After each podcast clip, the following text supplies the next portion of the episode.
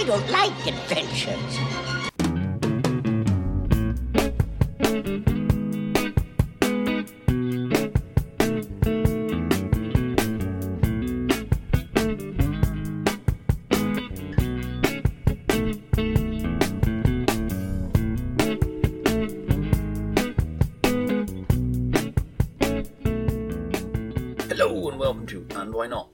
Podcast and the nerds who haunted themselves. I'm Stuart Moraine, and each episode I'm joined by a guest to talk about a movie they love and see where the conversation takes us from there. For this episode, I'm joined by Stacey's Pop Culture Parlor podcast very own Stacey Taylor to discuss Cannon Films' 1987 toy line come to life movie, Masters of the Universe.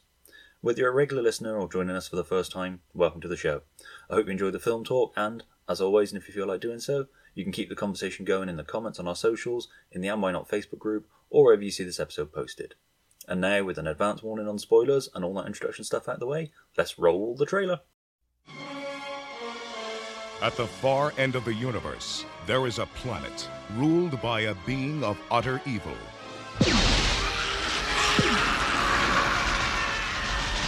And there is only one man who dares challenge him. They are locked in a battle to the death. A battle that will take them across the heavens. Stop him! A battle that will finally be fought I want them hunted down and brought to me! across the face Police! Nobody move! of Earth.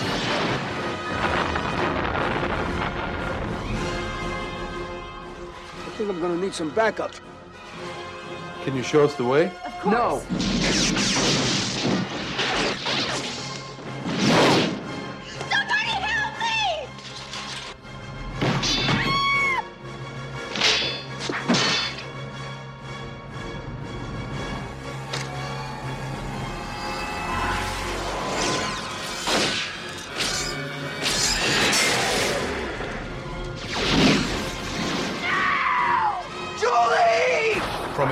Galaxy, they have come to Earth. Dolph Lundgren as He-Man, Frank Langella as Skeletor. Only they have the powers to be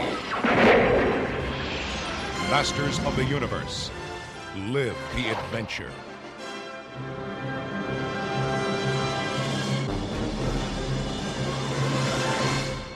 Hello, Stacey. How are you? I'm not too shabby, thank you. How are you doing? I, I'm all right. It's it's been a little while. It's what three prime ministers and one monarch ago. it's been a Since you were while. Yeah, yeah. I think I've had like uh like ingrown toenails that have lasted longer than our prime ministers, but um what a great time to be British. It's not it's not terrifying and unstable and, and nightmarish at all. No. Having a great time. My wife was watching this week's Gogglebox the other day, and they were talking about the Chancellor going. I was like, "Fuck me, this feels like old news already." It's like it was only from Monday. Oh yeah, we were watching an episode of Mock the Week the other day and we were like, This news is outdated. I know. And they, they only recorded it like two days in advance. They're like, No, this is bad. This is this is really You're bad. sitting there like, "Are watching this on Dave?" what what I year love was this about one? it, what I absolutely love about the whole situation though is how like truly British we all are because we could all be like wallowing in absolute panic, but instead we're all having a laugh about that lettuce that didn't go off. Yeah. Uh, like in the amount of time that Liz Truss was prime minister, which I absolutely love. I'm like, how British is this? We've queued for the Queen for like seven years, and then it's just a lettuce has outlasted our prime minister. Love it. We're great. We're not a we're not a disaster at all. No. No, no, it's certainly in no other countries are laughing at us. But, but yeah. Speaking of disasters, though, Oh well. uh, the, the film we're talking about today was was sort of a disaster at the time. In fact, I don't think there was any sort of about it. I mean, it pretty much destroyed Cannon Studios. Oops. Oops, indeed. And I don't think it did um, Mattel any favors at the time either. Um, but yeah, we're talking about Masters of the Universe. Uh, so a little bit of info on the film, written by David Odell and Stephen Tolkin and Gary Goddard, who were uncredited, did uncredited rewrites on it. Directed by Gary Goddard, starring Dolph Lundgren, Frank Langella, Courteney Cox, uh, James Tolkan, Christina Pickles, great name, uh, Megan Foster, and even though she's not on the title, I'm going to throw in Chelsea Field because it connects back to Commando because she was the stewardess in Commando, which was the last film we talked about. Oh, there we go.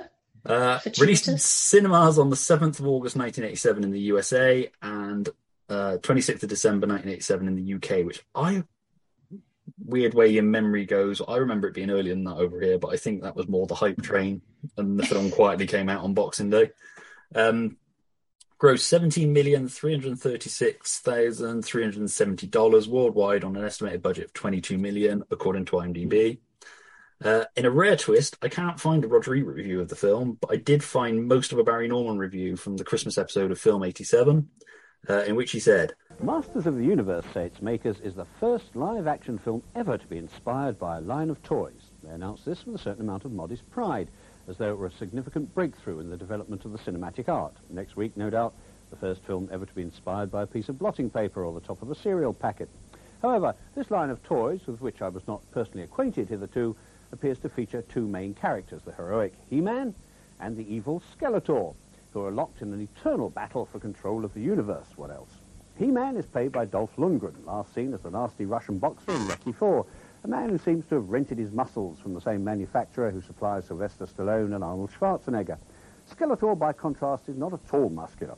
On the contrary, he has the fine-drawn look of one who's rather overdone it with the F-plan diet and looking unrecognizable beneath this bony facade is surprisingly Frank Langella, who played a rather interesting and, so women assure me, sexy Dracula about eight years ago. Sad to see him reduced to impersonating an animated toy. It occurs to me that Dolph Lundgren must rent his adenoids from the same supplier as Sylvester Stallone as well. Well, now, it occurs to me that I haven't told you anything about the plot, and that's because there's not much to tell. Briefly, old Skeletor and his wicked hench girl, Evil Lynn, played by Meg Foster, are going about their usual nefarious business of controlling the universe. And He-Man and his henchpersons, John Cypher and Chelsea Field, are trying to stop them. For some reason, very possibly to cut down on the cost of special effects. Most of this takes place in and around a music shop in present-day California and involves the participation of two teenagers, Courteney Cox and Robert Duncan McNeil. There's a lot of fighting, which invariably ends up with He-Man and company slaughtering whole regiments of Darth Vader lookalikes, who, having apparently not been gifted with eyes, are the worst shots in the history of space warfare, and could not be relied upon to hit the Starship Enterprise from 10 paces, even if it was parked and clamped. Not that the Starship Enterprise actually turns up here, but I mention it because practically everything else you've ever seen in a science fantasy epic seems to have been included. To add to the feeling of familiarity, the dialogue includes lines like, you're right, it's too quiet. Always a belter, that one. But lest I give the impression that Masters of the Universe could confidently plead not guilty to any possible charge of originality, I must add that He-Man and company do have a salutation I'd not heard before. Good journey, they say to each other on parting. And this, I imagine, is the intergalactic equivalent of have a nice day. What? The acting? Well, what kind of acting would you expect in stuff like this? Let us simply say that they all do their best in difficult circumstances. the video cuts off before I can get a broader view of what he thinks of the film, but I think you get the idea that he tolerated it at best. Yeah, that didn't. It wasn't a resounding endorsement. Uh, I, I feel like he felt a little bit sorry for uh, Mm. most, if not all, of the cast. See, I do not understand this as an opinion. like, I, I just, I genuinely think this movie is really good.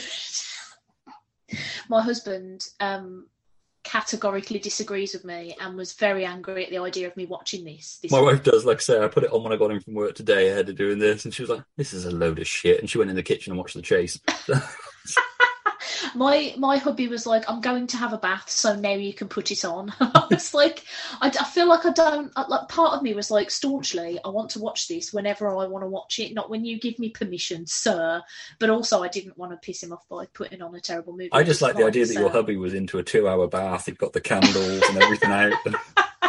no, he did actually come down halfway through, and the first thing he said was, "What the fuck's with Gwildor, though?" and I was like, "Oh, okay, here we go." Now I'm It does get. look like a wrinkly ball bag. I d- yeah, I mean, he's not. Yeah, He's not we'll get Orko, there, is he? I'm sure.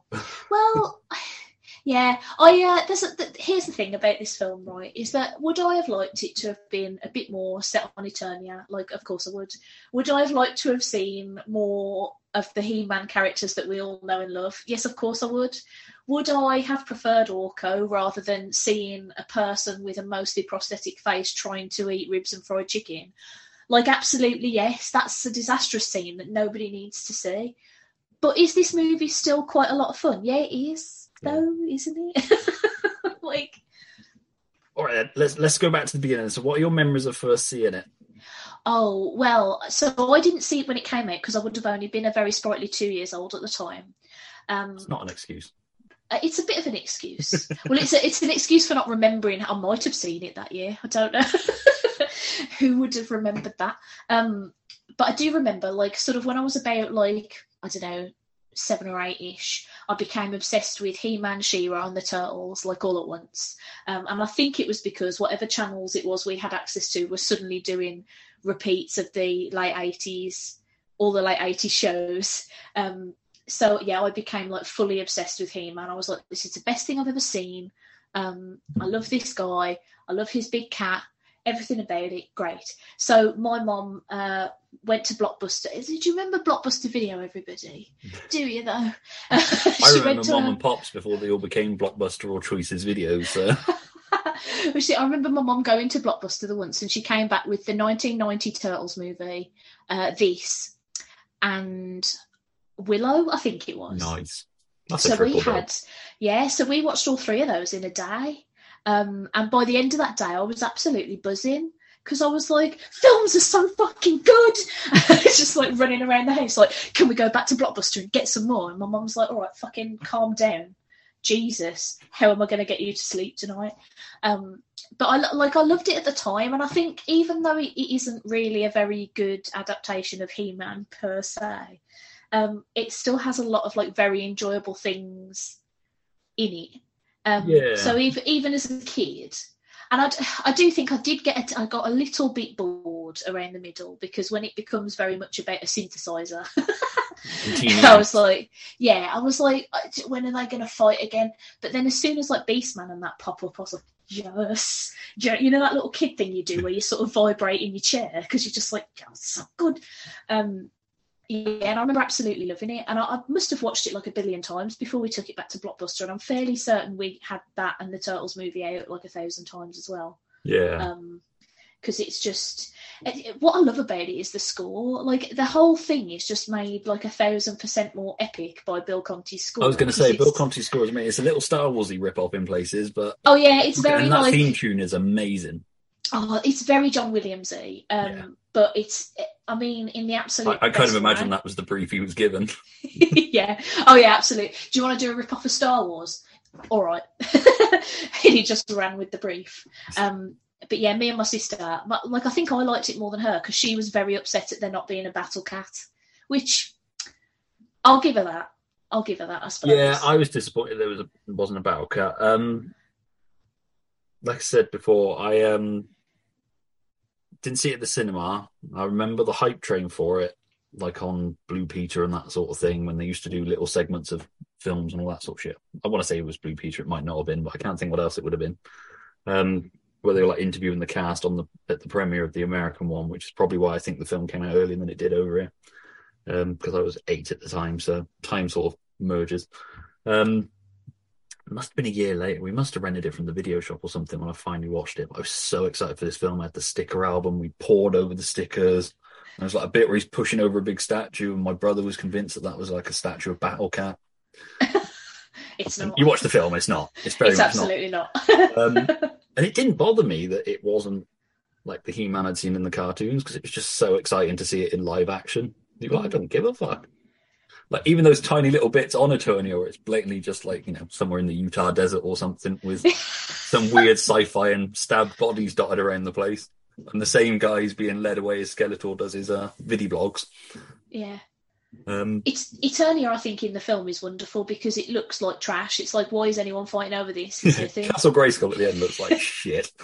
It looks like three boats landed on top of each other and they just whacked a skull on it. it's it all looks so crap. It's like, hold on, are you all fighting over a barren desert? What's happening? like, why is this what you're all after? That's it. Show me the city of Eternia. Just give me a map painting or something. You know, Yeah, something at least. I've been sucking into map paintings before. It's not going to bother me at all. I'm pretty sure there are a couple in this film as well. Like during bits where the uh, the like portals appear, the backgrounds look very painted. Yeah. It's, but yeah, there's no sort of scope for Eternia either. It does just look like a shithole. yeah, I, I do love that um, Gwildor's got a little hut that's got a tunnel that leads right into. it's like, why did Skeletor need the key then? Just break into his house and use the Yeah. tunnel. just nick it, just nick it, lads. It's fine. But it's yeah, I mean, the Earth stuff didn't really bother me either. Again, I sort of appreciate that more as I got older because it's Mm. like so many 80s cliches being ticked. Like Yeah. ang- angsty teen performers who work in a fast food joint with dead parents who. I mean, we'll get into that, but um, yeah. but yeah, it's just it's mental. I love we got a voiceover at the beginning as well. Oh yeah, it's I, I love it. like any film that starts with a voiceover. I think you you're in for either the best or the absolute worst time. Yeah. I think it's one or the other. I don't think there's any in between. It, it- it's usually kind of like they've looked at it and gone, "Shit, we need something at the beginning here. Let's, let's chuck a voiceover over it. That'll solve everything." Do, does this film make sense? Mm, Not really. Should we No. stick a disclaimer at the start? I love how deserted that town is as well. Like nobody notices He-Man walking around in his pants and a cape. Nobody notices a big Oh. fucking flying barge. Do you know what? I've got to say, I've got to say, one of the things that I absolutely love about this now as an adult, because I don't think I would have thought about it when I was a kid, is the fact that like if you look at the designs for the for the cartoon, um, no, like barely anybody's wearing actual clothes. Like everybody's in tiny furry pants, leotards. Like you're lucky if the ladies have got tights or something on under the yeah, leotards. Teela's pretty much like, just a onesie, isn't it? That's Yeah, a one-piece yeah. swimming suit with a big boob window in it. Yeah. Whereas and the like, film was the poorer film, for not having it. No, but see, this is why I quite like the film because the film actually covers the women up, Yeah. but it really doubles down on He-Man and gives him like less clothes somehow.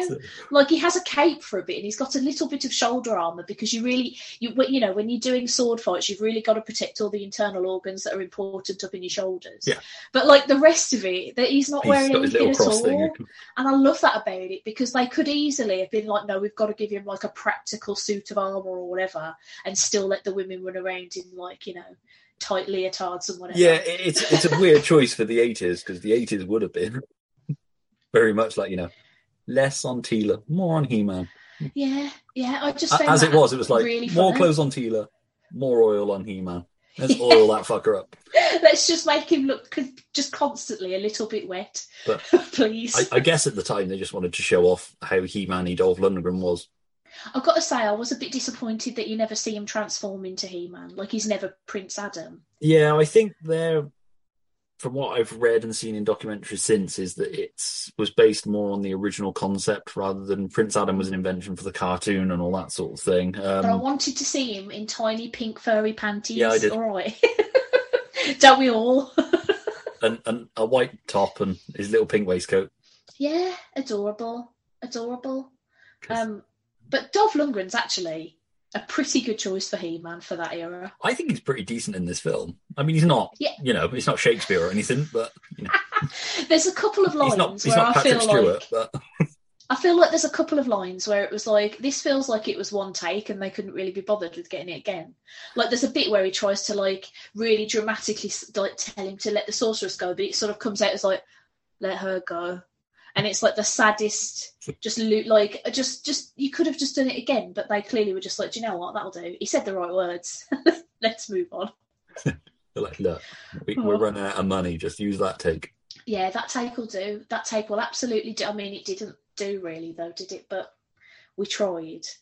But um, It, it kind of fits with the film though, because the film is a wonderful slice of cheese. oh my god, it is so like what I love about it is how everybody is like giving it genuine welly. Yeah. like Frank Langella is like absolutely eating up. Frank Langella's amazing in this. Oh Again, my god! I think he only did it because his kids were fans of He-Man.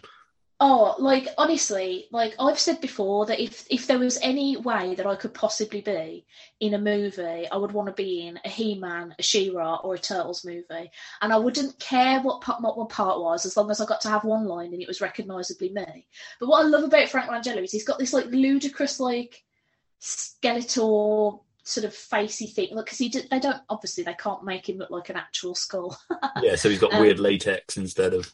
Yeah, um, but he's acting like no, he will straight, he will fuck you up. Yeah. Like he's he is not to be messed with. He's not the Skeletor that's gonna like you know hatch a silly little plot and then get chased back into Snake Mountain like oh rats, I'll try again another day. Like this guy's gonna do you a murder and he ain't gonna care about it either.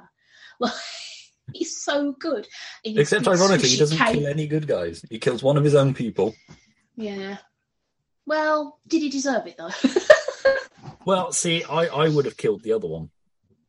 The uh, Which one? the the one with the Peggy Mitchell hair. Um, Peggy Mitchell hair. the little wrinkly Oh, face and the the, co- is little it the little fur collar. Yeah, I think so. I want to say his name was Karg or something like that. Yeah, I don't see. He Because you've only the- got Beastman from the anim- from the cartoon, haven't you? Then you got Blade, Yeah. who I thought Blade was cool as fuck when I was a kid. like, watching it, I- watching it this time, I'm like, he goes out like a punk, and he just seems to get punched to the floor, and then you don't see him again. Yeah, for a man with two swords, he does very little stabbing. Yeah, he's, one of those. He's a bit like Boba Fett.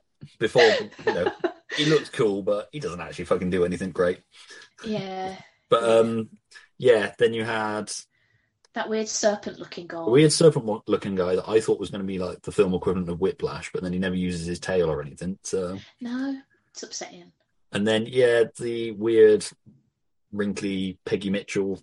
I keep I wrote him down as Peggy Mitchell. I never caught his name, and that's no disrespect to Barbara Windsor. I just I th- I genuinely think it was Karg or Korg. I think No, it is that's- Karg or Korg or something like that. Yeah. Yeah. Because I love Cool. that those three, those three fucking with the, uh, those two and Evil Lynn like chicken out at the end and just fuck off. Oh, yeah. Evil Lynn is wonderful in this as well. Meg, Meg Foster's amazing. Meg job. Foster's got eyes that just like Jesus. Yeah. What I loved about her as well is that like so first of all her costume is amazing. Um because as much as I really like the design of Evil Lynn in the cartoon, like you can't have somebody running around in like a very small, like bright blue and purple leotard again. and I giant disagree. headdress. um, but like that, that sort of like uh, sort of gold and sort of greyish black like bodice thing that she's wearing is absolutely gorgeous Yeah, and she just like stomps around like oh my god like yeah as soon as i was old enough to start having crushes i definitely had a crush on meg foster in this movie yeah. I mean, it, it's weird. like I say, Meg Foster's eyes. You can't like you can't ever really play anything other than this kind of role. Mm. yeah It's- It's but like, you know, also I mean, she's popped up in some wanna- episodes of Murder She Wrote and that, and I'm kind of like, you poor fucking Lynn. She's clearly the murderer in this episode, isn't she? what tickled me about it as well is that one i think it was Karg for some reason just sort of kept pronouncing her name as like evelyn which was Yeah. really annoying to me so i'm like that's not that's not what it is it's like everything was the first take but I, I will say on the costumes, I think for the most part they are pretty decent. I love Man at Arms.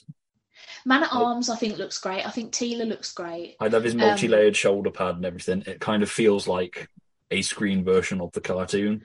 yeah Like, even He-Man's is all right. It's not much of a costume, but I I don't really like the dangly cape. But I, d- I didn't like the cape, and I was quite happy the instant he took it off, even though it did make his actual outfit look even more ridiculous. yeah, Because it is insane that anybody who essentially fights for a living is running around basically in shoulder pads. like that's all he's wearing, just like big armored shoulder pads, and then like a like a belt, like Chrissy crossed across his front. Like that's not gonna do shit, mate. Somebody shoots at you, because because this is the thing I've always kind of loved about He-Man is that it's it's lasers and it's swords. So, so it's like the lasers are cool, but so are sword fights, and you get both of them in this, which I think is wonderful. But it does mean that when you are essentially running around in a pair of pants and shoulder pads, like I don't know, man, you've just got to be good at like avoiding things. I, I just love that you can wander around the neighborhood like it. Oh, the Nobody so- appears to leave their house on those streets. So. One of the things that really tickles me about this movie is that there's a detective in it, on the in the bit where they get to Earth. There is a detective in it who instantly just suspects people of being awful uh, and tries to arrest like everybody he sees. But then to the be first fair, time he's see, had to put up with Martin McFly for years, so that's true. That is true. Um, he's kind of had it with punk ass teenagers. But then, like, He Man turns up and he just barely even bats an eyelid. And I'm like, I'm sorry. If anybody looks suspicious here, it's the man running around in his undercrackers with a sword. Like, and Dolph Lundgren doesn't know how to hold a sword, I discovered from watching this movie again recently. like, I'd always thought he was really cool, but there are bits where he's running around with it, like holding it like you would, like, I don't know, a lantern or something.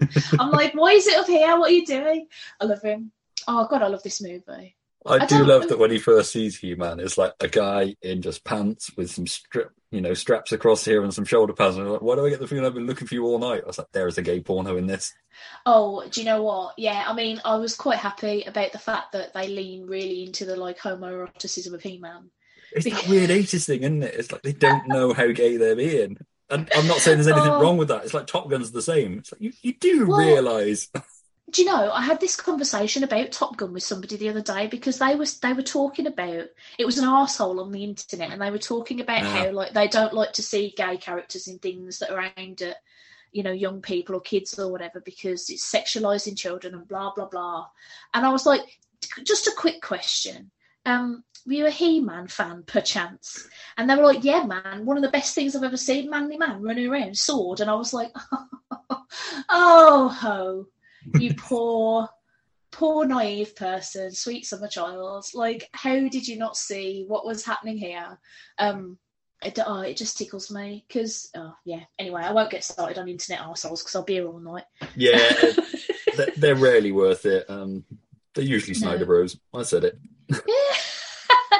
um, I will say, costume wise, while we're sort of talking about costumes, is that I was the one costume I was disappointed in was the sorceress because I was really hoping for wings. Yeah, there's something off about the sorceress. It's, I don't know. She looks a little bit like. I get that they age her up, obviously, as she loses the power and that. But there's something Miss Havisham, great expectations about her. She, like- yeah, she feels like a the sorceress is kind of young and vibrant and sexy in the cartoon.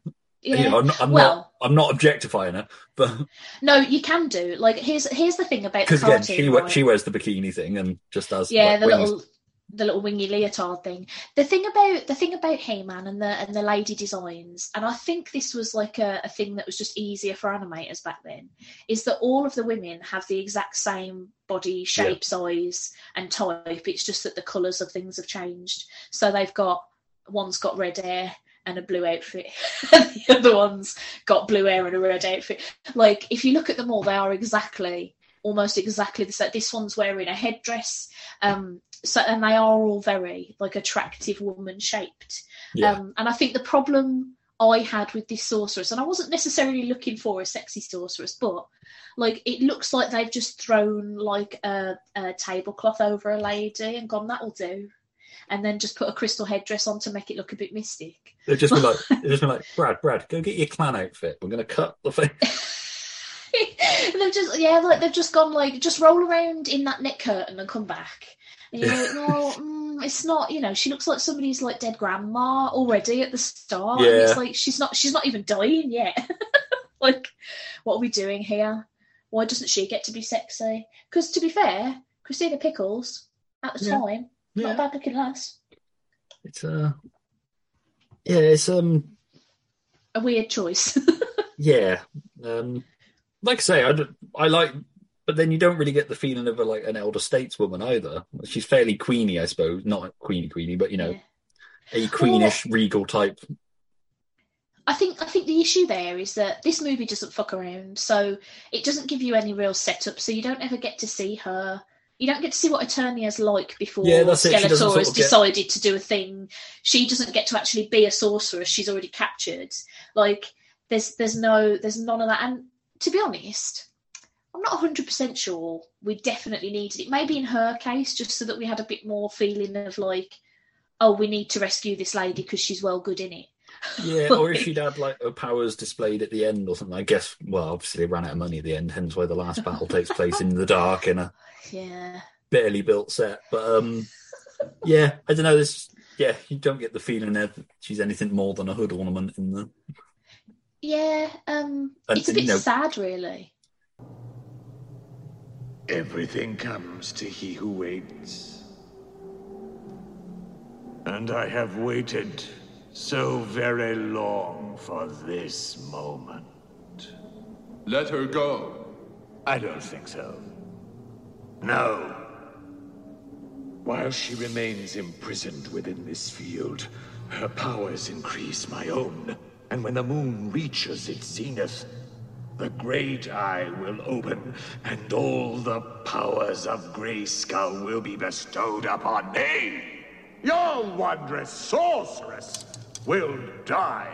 You dare threaten her life? I dare anything. I am Skeletor.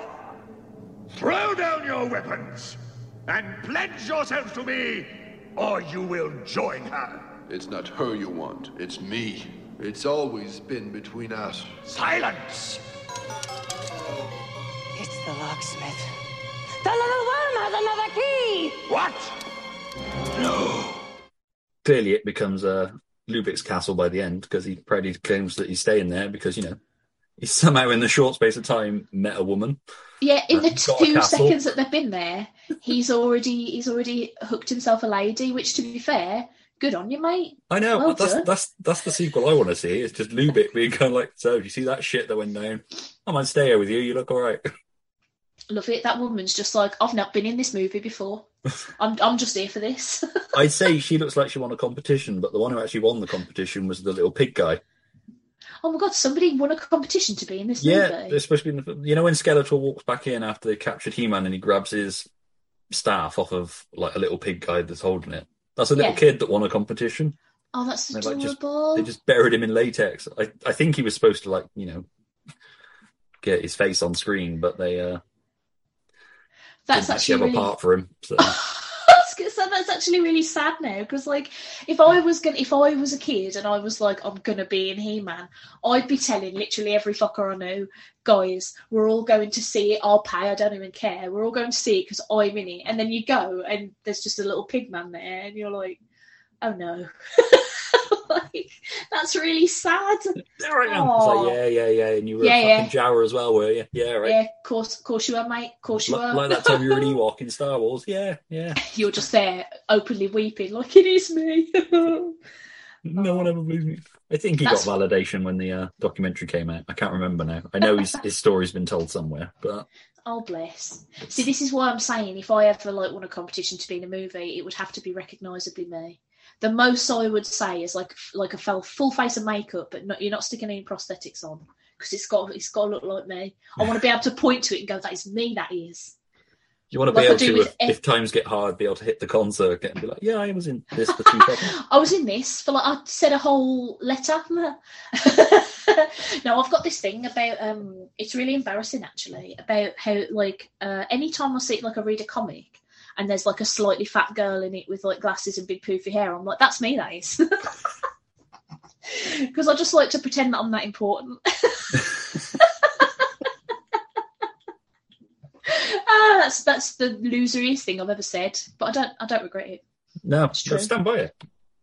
No, uh, when I was when I was younger, when I first started reading um, Harry Potter, which I now regret quite a lot, um, but I was like adamant that I was Hermione Granger. I was like, she's got to have back off. I must have met J.K. Rowling accidentally at one point, and she's stolen my life because Hermione is described as being kind of fat, a buffing. She's got huge front teeth. She's got massive hair. Was like, it's me that is. It's actually me. We've got the same birthday. Uh, and then and then she became a notorious TERF, and I'll just stopped caring. um, yeah. I- the yeah, less said about that, the better, isn't it? yeah, I think like you know, the Harry Potter books are amazing. They did an amazing thing for getting people reading and Mm. you know, like opening children's imaginations and that. But it's like a lot of things. It's like you've got to separate the art from the creator to a certain degree, but at the same time, doesn't mean you can keep you need to keep giving them money.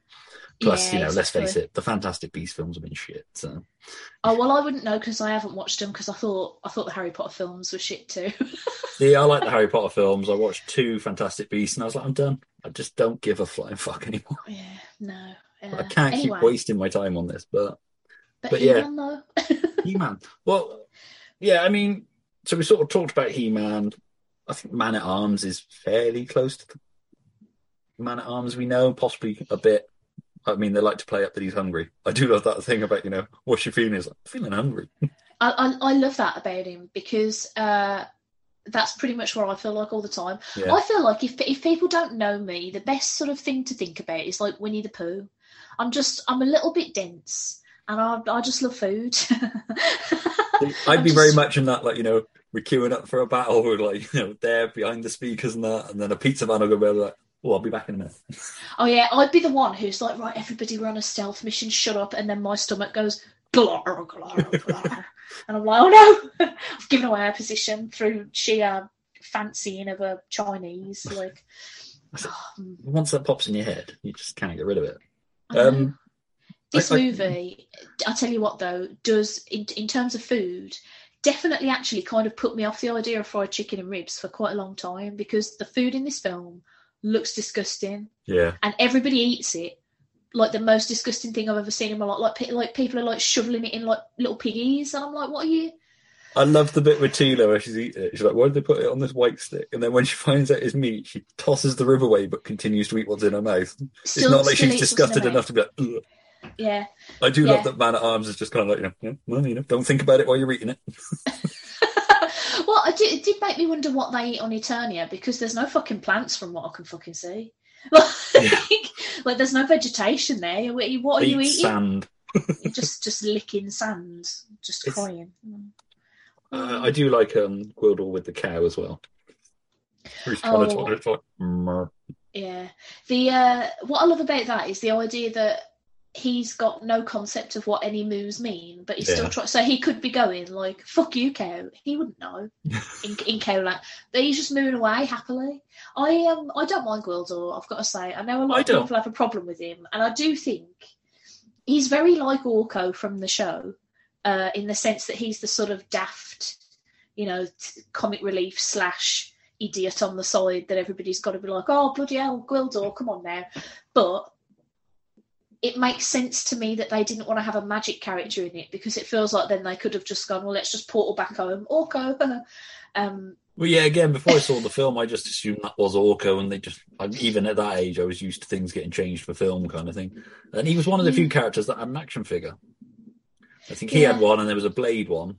Pretty sure I had the um, Gwildor figure. amazing. Like say, Did Blade it come with a a little figure. tiny bucket of chicken? Should have done.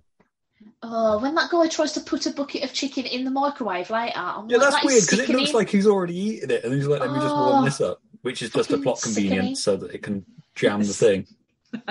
so we can explode a microwave for a laugh. Eternians hate microwaves, apparently. Um, yeah. Um, I quite yeah, I quite like Teela in this as well. I quite like how she just suddenly goes from like you know, do I'm gonna fucking kill you. Yeah, yeah, like because I I did worry when I rewatched this because to be fair, as much as I love this film, like I, it's not like a film I watch like it's not like the '90s Turtles movie, which I will happily watch like at least Yeah. once a year around my birthday as a little treat to myself. Um, uh, but like, so it's been a few years since I've watched this, and I was worried that I was like, am I going to watch this? And I'm going to realise that actually all the women in it are terrible. Um, and for an 80s movie, it's actually the, the women are pretty great. like Evil Lynn is a total fucking boss. She gets shit done. She knows what she's doing. She commands respect. Admittedly, you know, she's uh she, Skeletor, you know, sort of she's very scared of him, but who wouldn't be? He's a Well, I, one of the notes I made was like, you know, Evil Lynn's a bit like an 80s career woman. You know, she just wants some acknowledgement for the shit she's done, but her boss is just kind of like not fucking good enough. yeah. It's like, Oh. motherfucker, I got your key. Come get He-Man yourself, you prick. That's what one of the things I love about Skeletor is that he's like, no, I'm the best there is, but he just delegates everything that he does. He's never done a thing himself. It's all everybody else is sorting everything out. Like, why didn't he go to Earth and do a murder on He-Man? Because he wanted to sit around on a throne and hold his staff like a boss and just be like, yeah, man, I'm cool, I am. Which, do uh, to be that fair, I think I'd do too.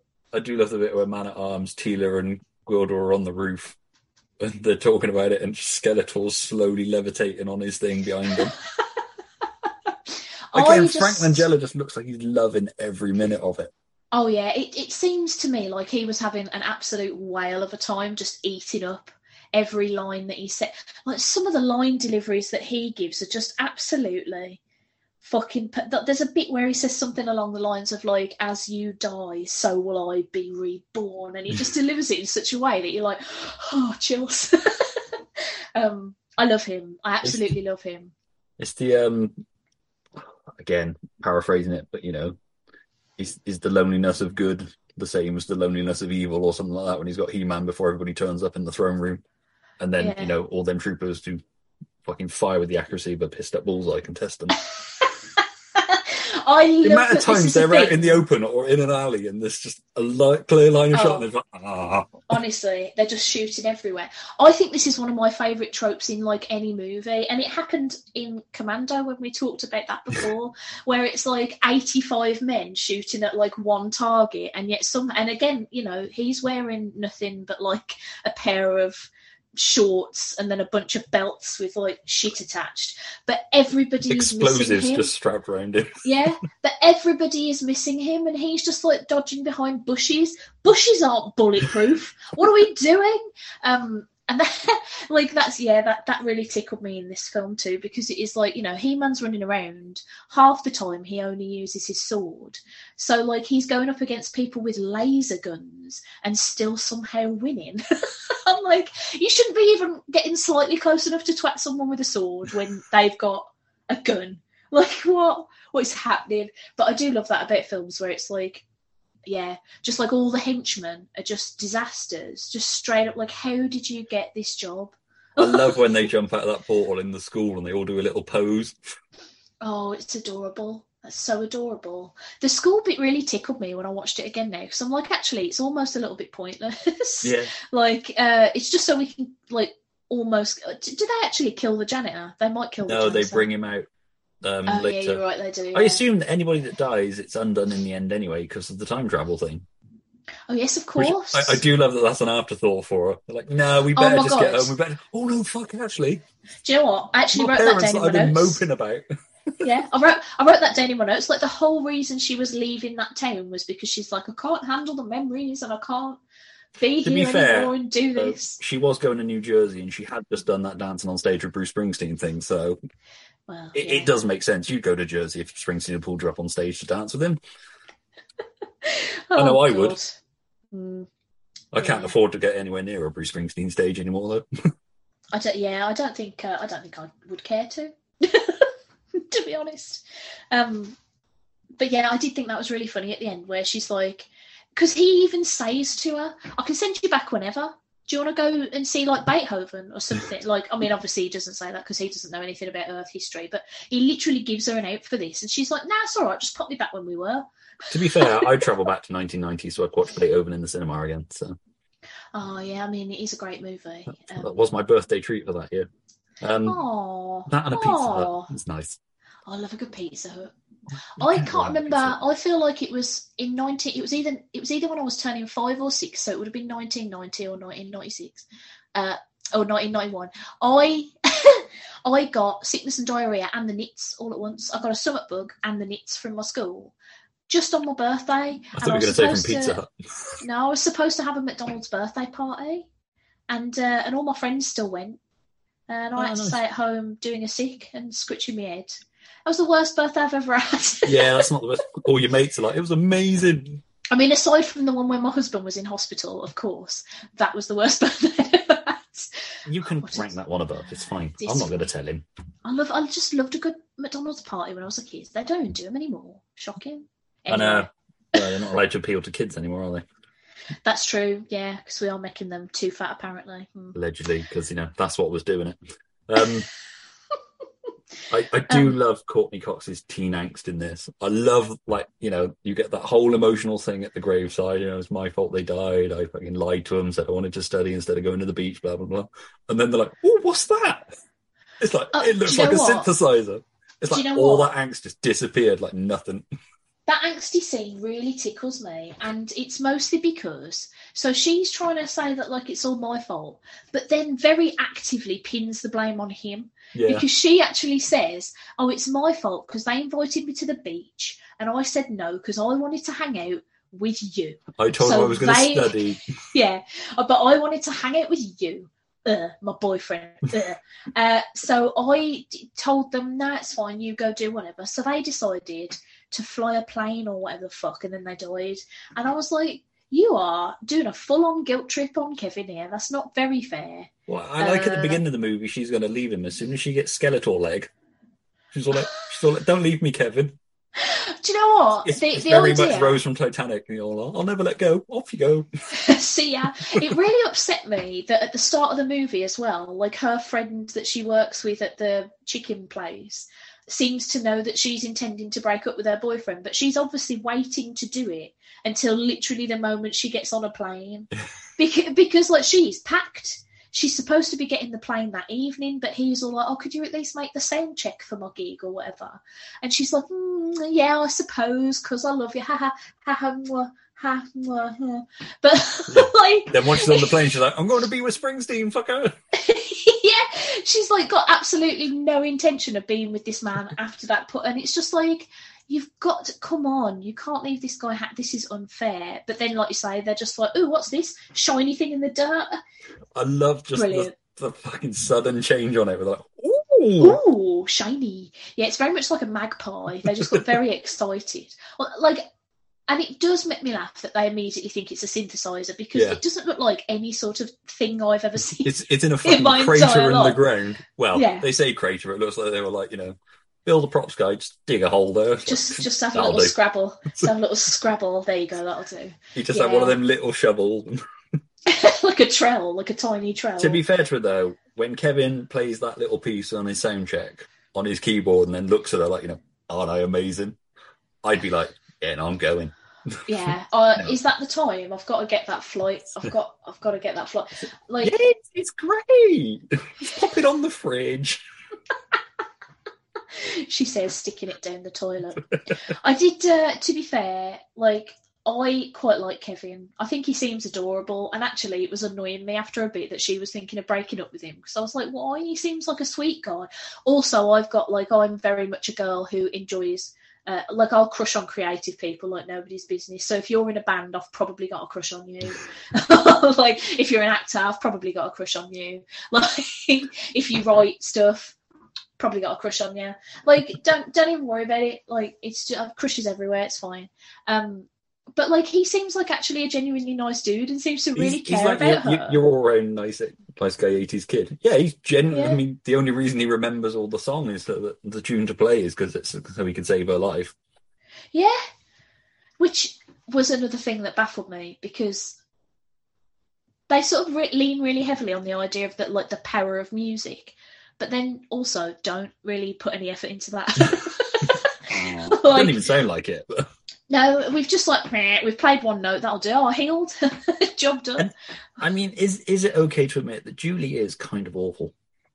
Oh no, she absolutely is. Yeah, I don't. She fucks over these people in need because her mother's mysteriously reappears. Like, who does she think her parents were? Like, are they Peter Parker's parents? Where it's like, you know, Well- oh, we've been working on some top secret government stuff. I'm a spy, says says I. Like, Weird yeah, that this never came up when you were alive, or you know, I never noticed anything. It's just, It's and it's that suspicious that doesn't you ask- appear now and you want that exact thing. she doesn't ask a single question. She's not like, "Where's Dad? What the fuck have you been doing for the last year? Like, what did I bury? Who did I bury? Who did I cremate?" Like, there's none of this. There's just like instant acceptance. I got, I, I've got to admit, I did write down in my notes like, "Hey, imagine falling for the uh, the old fake mom trick," because uh, she immediately does it, which, which is just, but it's just baffling to me because I mean, I sp- I mean, I, okay, so maybe if you're that traumatized, maybe you just like want your mom to be alive so much, you'd be like, yeah, all right, this will do. But It- like you say, it's the idea, it's the convenience of like, oh, what if you just gave me that key that you've been protecting all day, though? And she's like, all right, not a single. Not like you hmm, know, oh, it's just it's the one thing these guys need to get home. But after they've got home, yeah. I'll, I'll bring it to you, no problem. Or like, oh, why don't you come to my friends and we can all work together? No, it's just like, oh, you stay there secretly in the alleyway and I'll get the key. It's That- fine. I do really like the design of the key, though, to be fair. Yeah. I think it's very swish. The, Uh, the, the bit where she changes back into Evil Lynn just freaked me out as a kid. That's so well done. The way she suddenly, you know, you've done well, my darling, or whatever it is. I mean, Yeah. Courteney Cox is screaming at her afterwards is a bit like, oh, that's a bit so boppery. But She go, yeah, she goes a little bit far with that one, doesn't she? and that's no disrespect to uh, Courteney Cox because you know I love her in the Scream films. So Oh, And- I think uh, I think she's great in this film, to be honest. But Julie I- is an unlikable character. I think I think they're all playing it at the level it deserves. I think even Frank Langella is like giving it his all. Is like you know I also am aware that I'm in a ridiculous fucking movie, but my kids Oh. are gonna love me. Do you know what? It kind of reminds me of not to keep talking about the turtles, but I will because I fucking love them. In the sec, in the Secret of the Ooze, the second live action turtles movie, David Warner plays uh, the scientist in it who's like mucking around with the ooze to create Tokka and Rahzar, and he is given that perfect level of like, no, I'm a serious professor working in the sciences, me, alongside also though, look at this shit. like like look at this absolute nonsense what I just made. Look at that. It's mad, isn't it? Um, and I think it's absolutely perfect in that. And I think this film is very much on that level as well of like everybody knows like this is Banan absolutely bananas, but fuck it, like we'll go with it. Let's do it properly. It always reminds me of the Jasper Carrott bit about doing um, the detectives of Robert Powell.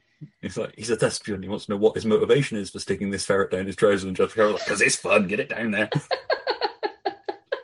that's, that's very much how I pitch. You know, Frank, Yeah. Frank Langella just being like, what's my motivation here? It's You- like you think that like- muscly, oily guy's a prick. Yeah. You hate that guy. You want all the power. I love when his costume changes into that big sexy gold one. I hate that costume. Really? I think it's stunning. I, I hate it. it. It looks like they fucking found it on the set of Big Trouble in Little China, and it really does.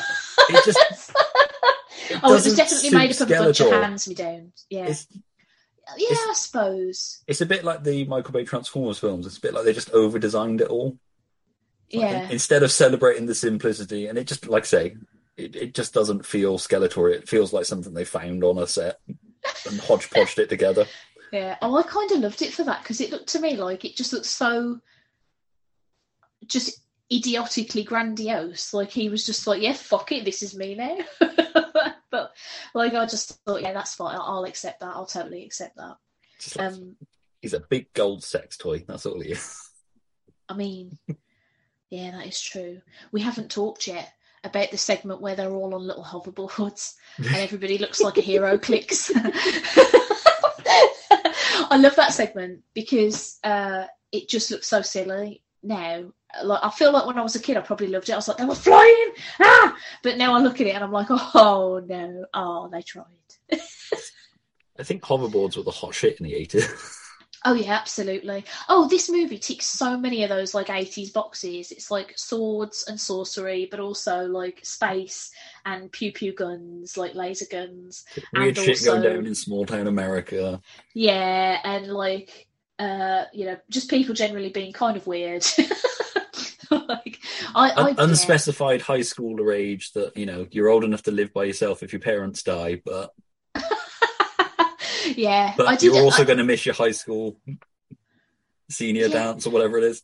like the, the, the yeah whatever like prom thing that they were prepping for which um it's a weird night for her to decide to move i think Yeah, in all honesty especially because it seems like although she's packed everything in her house nothing seems to be actually sealed like none of the boxes are sealed or closed and labeled and ready to go so i don't know what she's expecting to happen to all of her things when she leaves um guess somebody uh, kevin's probably sorting that out until she dumps him a couple of days later i yeah. guess It's like, if, did you pack all my shit and label it? It's like, cool, yeah, you chucked. All I do love her first line about like doing the thing. It's like, never thought I'd be sorry for that for the to be the last time I ever do that. It's like, fuck off. Yeah, yeah. It's uh, I'd she's. be like Neil from the Inbetweeners, drop it and walk off. it is just funny to me that she's the character that we're supposed to sort of get behind. Yeah, Uh, because to me, it's like you're either plumbing for He-Man or you're plumbing for Kevin. Like, because I think Kevin just seems really sweet. All he wants is to make good music and like not have his girlfriend leave him. he's an '80s kid with a dream. yeah, I, I do love that the piece of advice that her friend in the restaurant gives her is pretty much don't dump your boyfriend. Yeah, she's like, must be "Don't- don't- defined by this man. Do not dump. it's not even like a he's a nice guy or anything like that. It's like a don't Yeah. dump him. You'll regret it one day. I mean, think she's right. I think I think Kev seems like a pretty good catch to me. But you know, I mean, aside from the part where he got smacked around a lot by Beastman and then um, gave away a load of stuff because of a magical truth collar. I don't quite know to what that fair, thing there, there don't look to be many men in that town. There's the guy who uh, they steal his food while he's kissing his girlfriend in the front seat of the car. You've got Carl the janitor, who at Mm. least you know when he sees the bad guys, like you kids can't be in here. It's like really, what about that Carl made you think they're kid? I did write later on when they wheel him out. You know, thank fuck Carl's alive. Yeah. Oh yeah, because it, it Um, would have been. and sad you he'd got Charlie in the record shop or Lubic. Um, you know, Now, Charlie in the record shop, right, uh, has a line that I still can't understand. And I even asked Rich about it when we were watching it the other day because I was like, what does this mean? Which he sort of, they're trying to, it's the part where Gwildor is trying to like sort out the frequency to get the gate to Eternia back open. While He Man and Man at Arms are having a scrap in the actual music store. And and he says something along the lines of, "Oh, this is just like Invasion of the Body Snatchers." Yeah. It's nothing like that. No, nobody snatched any bodies at all, and like I don't remember him. But I mean, I've only seen Invasion of the Body Snatchers once, but I don't remember it having like a shootout in a music store or Well, yeah, people diddling on a synthesizer trying He to even says space. they're like pod people. It's like, no, nothing Yeah. about these. It's it's not So like He Man and Keeler and what like the movie equivalents. Yeah, and he knows what the movie is. Um, and it would have made so much more sense if he'd have seen Julie's dead mom and Yeah. been like, oh shit. Because even though shapeshifting is different to being a body snatcher, at least you could sort of maybe Yeah. almost get that part. But he's literally just watching a tiny, weird gingerman like diddling with a, a synthesizer to open up a portal into space. And he's like, oh yeah, Invasion of the Body Snatchers. And I'm like, there's got to be some other thing.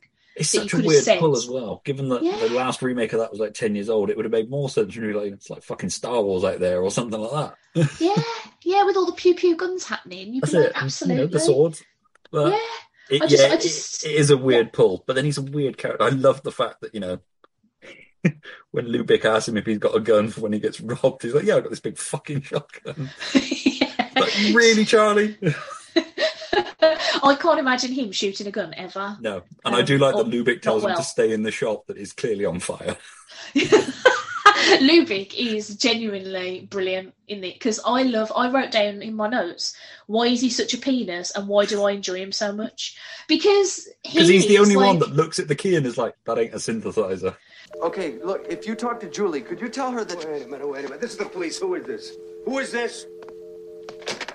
Who are you talking to? Um, it was just a friend of Julie's. Say, you hungry? No. We're talking about this thing, weren't you? What, what, what, what is this thing? It's a synthesizer. Oh, yeah? It's- How, how, how does this thing work? There's press these buttons right here. Like this? Whoa, whoa, careful, careful.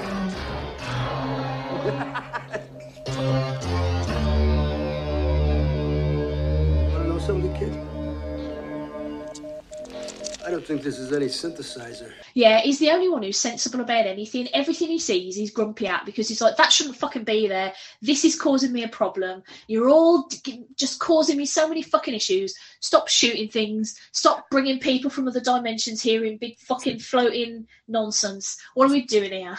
Why can't I just meet a weird alien woman in a castle?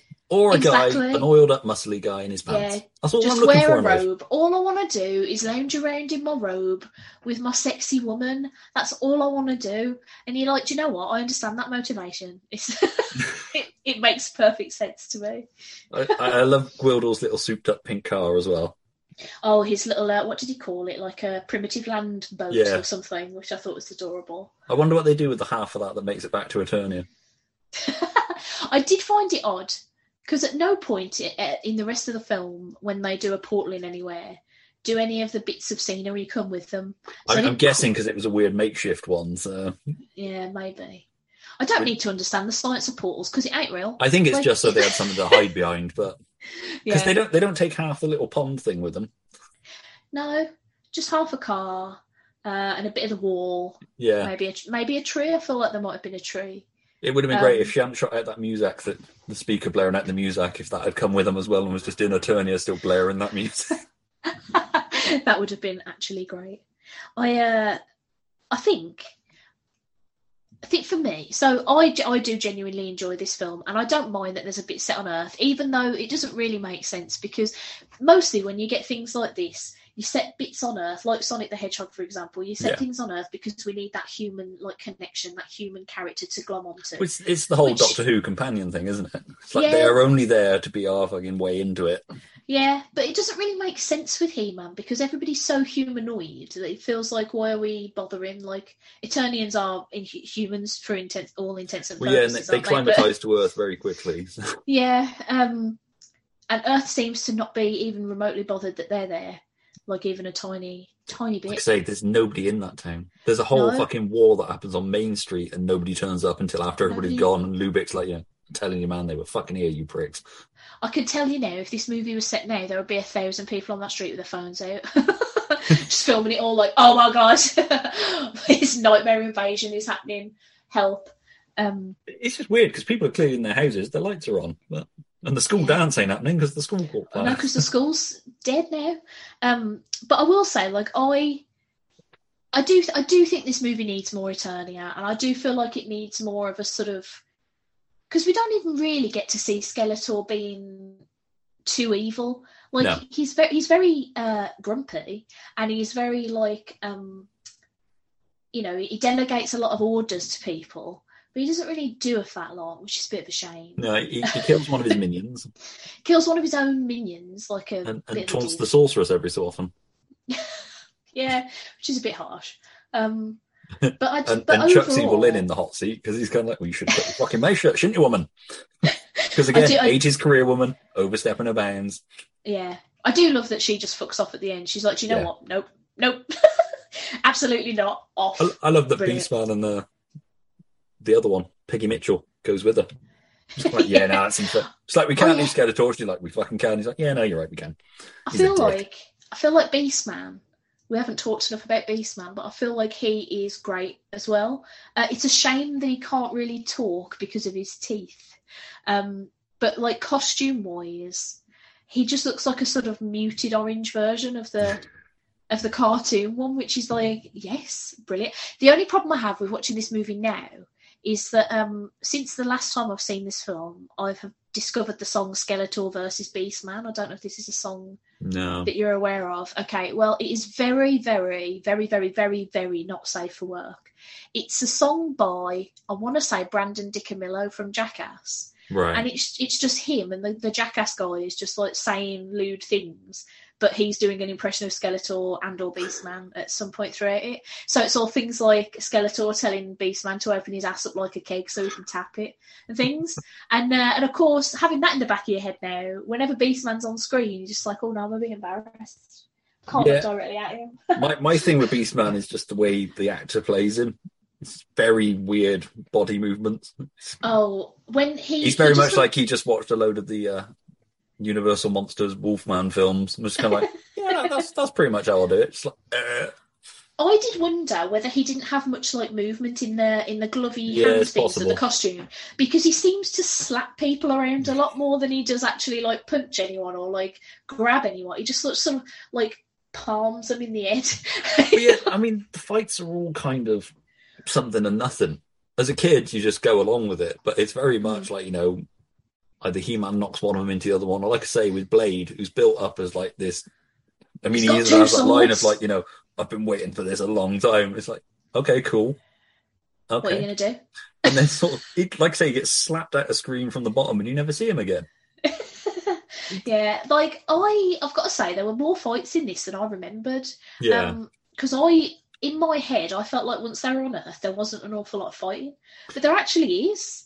Um, It's because you get weird moments like He-Man and Julie sitting in trash, and he's like, you know, yeah. Yeah. we need to get home. We just need to find this key thing. Have you seen this key thing? It's something strange. She's kind of like, no, and he's like, it's like this, and we've got buttons on it. Like, oh no, I have seen that. It's like, really, you didn't think the man from space might be connected to the weird thing you found in the grave? I mean, to be fair, like that that cosmic key looks like nothing though that anybody is holding or touching. Like that, the people that come from Eternia don't look like they created that key. Like that key just looks baffling compared to everything. else. So I don't know if I would have put the two together. Although well, no, I'd have probably just been Japanese synthesizer. Yeah, I, I probably would have just been staring at Dolph Lundgren's chest the entire time, like, uh huh, It's fair. uh huh. He's like, you're safe now. I'm like, uh huh, yeah, uh huh. Just okay, yeah, just keep me, just hold me. I love how every time I do a podcast with people, I come across as this like absolutely thirsty nightmare. But like, I'm a sex averse asexual woman. It's like totally the opposite of me, but I just appreciate like a nice pair of pecs. Is all Yeah. I'm saying. No, it's, it's, it's weird now. He wouldn't, like, you know, that, that was the He-Man physique of the 80s. Mm. I Now it's- wonder it, it wouldn't be muscly enough, would it? I He'd have to wonder have if, muscles like- on his muscles. If we made a movie like if there was a he-man movie now like what that would look like costume wise as well because there's no way they'd have people running around in their undercrackers like Yeah, all it's I a don't- strange thing. So where'd you go with He-Man? Do you maybe do the New Adventures cartoon where he at least had long trousers on? He still you know, had the bare chest, that. but I never watched that but I I did. like I was massively excited for that when it came out. It's a little disappointing. because this film sort of came out at a weird time where He-Man was largely, I think the cartoon had ended. Because I think financially, Cannon were like, yeah, we'll chuck the money in, and Mattel will put in some of it as well. And they just kept going back to Mattel and be like, we need more fucking money, we need more fucking money. So they were partly responsible for killing the toy line as well because they just drained them. Oh god. Um, because yeah, I think they moved over to She-Ra at that point and were just rerunning old episodes of He-Man, Yeah. and I- She-Ra I was the mean, new stuff. I loved She-Ra so And then- much. Yeah, then they did the New Adventures, which when I saw those toys for the New Adventures, which ironically became the toys for Demolition Man, they just repainted them. Um, but when I saw those toys, I was like, oh, they're doing movie toys. Because they look closer to the movie than the cartoon. I didn't know there was a new cartoon coming. I was like, they don't look right for the movie, but they don't look like the cartoon either. They must be movie toys they're finally doing. Hmm. And um, yeah, and then like I say, He Man died after that, and then came back in the early two thousands with that pretty decent cartoon, and then came back recently with the Kevin Smith one, which was I didn't get through it. didn't like it. I can honestly say I didn't like it. I really like. I, after school with my youngest, we've been watching the more kids aimed one. Yeah. It's the CGI one where He Man's got the massive sword and everything. Really enjoy that. It's really funny in places as well. It's like the king is Skeletor's the king's brother, and like, when he sees Skeletor again for the first time, Skeletor's like, I'm, "I'm back, and you don't even comment." He's like, "What? You change your hair, and I'm supposed to notice?" And Stephen Fry's many uh, many faces. Oh, that's wonderful. I haven't seen that one because I um It's right. It's I very watched- aimed at kids. yeah I, I watched the trailer for it and I thought oh that's not for me but that's fine like I'll let the kids have it. Yeah, Um, I, I mean, my thing with the Kevin Smith one was that it was, I didn't. It's like you know, oh, there's a character you love. No, we've killed them. We've completely killed them. It's like they're not just dead; they're dead, dead. I like, only got really? a couple of episodes into it and there was um I couldn't gel with a couple of the voice choices. yeah, They felt very much like oh, I've chosen these people because I happen to know them or they're my daughter yeah, and not necessarily because they're the best person for the job. yeah. um, He Man was the guy from Supergirl, wasn't it? Um, Yeah. Mon-El. Oh, yeah. I can't think of name. The um, one who's now married or dating Supergirl in real life. Yeah, I can't remember.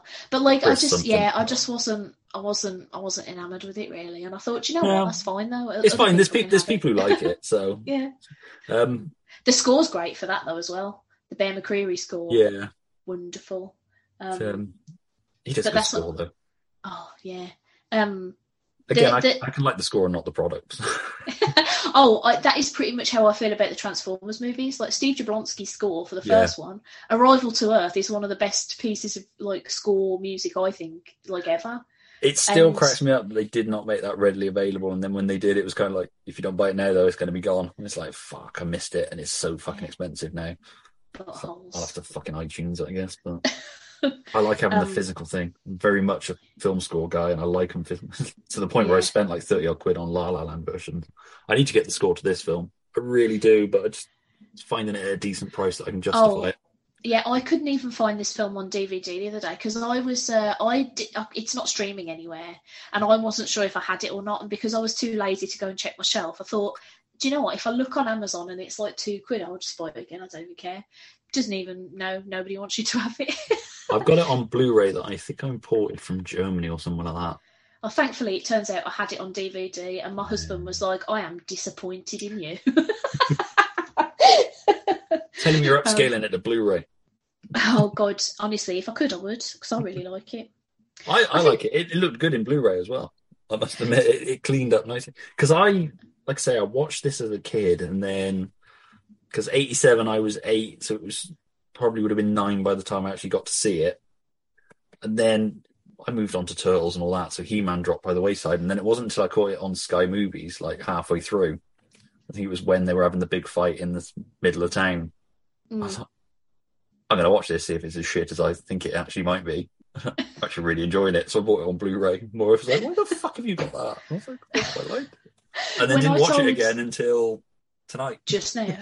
when I told my hubby I was recording this podcast, he was like, "Why that film?" And I was like, "I chose it." Because like he was adamant that like you were like forcing me to watch this for some reason, and I was like, I wouldn't be on a podcast where I didn't want to watch the thing. I've we only forced one person to watch a film, and that was when I made Hal Henderson watch the Shadow movie from the 90s. So Um, But to be honest, I, I am. I'll just watch anything if it means I get to do a podcast about it because Yeah. I just fucking love talking. yeah, same. you may I, have noticed. I just like talking about films, but um, sort of wrapping up the film quickly. Then, so obviously we get the final fight in the dark because they ran out of money. Yeah, yeah. And um, again, that's that's a fight that's sort of something and nothing. Uh, Skeletor falls down the bottomless pit that is obviously has got a bottom, which weirdly he's screaming, but his mouth isn't moving at all. hmm Um, like I say, Blade goes out like a punk. Then Yeah. Lubic quickly builds a new life and gets himself a lady and a castle. I do love that. It's just like, so you're really going to stay, Lubic? It's like, yeah, because you know this and this. Yeah. He's like, what the fuck else have I got? Your bullshit back on Earth? No, it. I got to go back and deal with the other pricks from the precinct who didn't even believe me there was a fucking army there. I do wonder how that's going to get explained. But then, well, we'll get to it in a minute. But and I like the little ribbons all in Gwildor's hair. Like, That's Yeah. how that's how we talk. I love the bit where Gwildor comes out in people clothes, which I'm assuming Yes. is like Julie's dead mum's clothes. Yeah, I did think about that. And it, do you know what it kind of reminded me of? You know that bit where in ET where he dresses Yeah. as a little old lady? It just reminded me of that sort of, which I don't like because I'm actually quite scared of ET. That's not a joke. I am My- genuinely My frightened of eldest was terrified of ET. I tried to show it to him, and it just freaked him out. Yeah, I, I mean, still to be fair, ET does look like a turd with big like. Well, he looks he looks like a turd, and he moves real weird, and he does that like extendy thing with his neck, and he talk like he's just everything. He's got a light up finger. Just everything about him is just disastrous. Um, but the the bigger problem is when your sister clocks onto the fact that you don't really like ET very much and hides under your bed and starts going oh oh after you trying to go to sleep. That, that'll Um, do it. That'll definitely do it, yeah. With a little Um, torch that she was under the bed as if he was like lighting up his finger. I was like, why are you doing this to me? Why? I do like with Gwildor and that stuff though. It's like if we dress in these people's clothes, nobody will recognise them. And then Kim's like, "What the hell is that?" He's like, "See." that is that is adorable. There are some like jokes in this film that really land, and then others that I don't get at all. Like there's a there's a bit I'm not sure it's supposed to be a joke where I think it's when they're fighting in the music store, and Teela decides to go and join them because she's like, you need a fucking Yeah, woman's touch or whatever. Lub- Lubic's like, you know, aren't they your friends out there? And she's like, "Oh shit, yeah, they are." She's like, go in." yeah, I suppose I should. And I have got a gun. So she goes out there and shoots a few people, and then looks almost dead at camera and just goes, "Woman at arms," like you're supposed to laugh, like, "Oh, it's like man at arms," but she's a woman.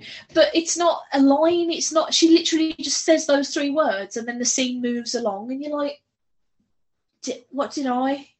See, the, the one? I find amusing is when Gwildor's like, when he explains how he ended up giving the key away. He's like, "A woman came, a beautiful woman," and then Man at Arms is like, "That'll be evil, Lyn." That'll be evil. There's clearly some history going on here.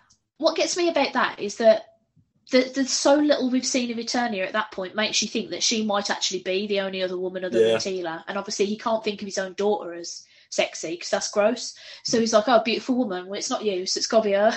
He's got Evil Lyn or the Sorceress, and the Sorceress is wearing that weird clan outfit. So, yeah, she just looks like a just a walking picnic blanket. It's just sad.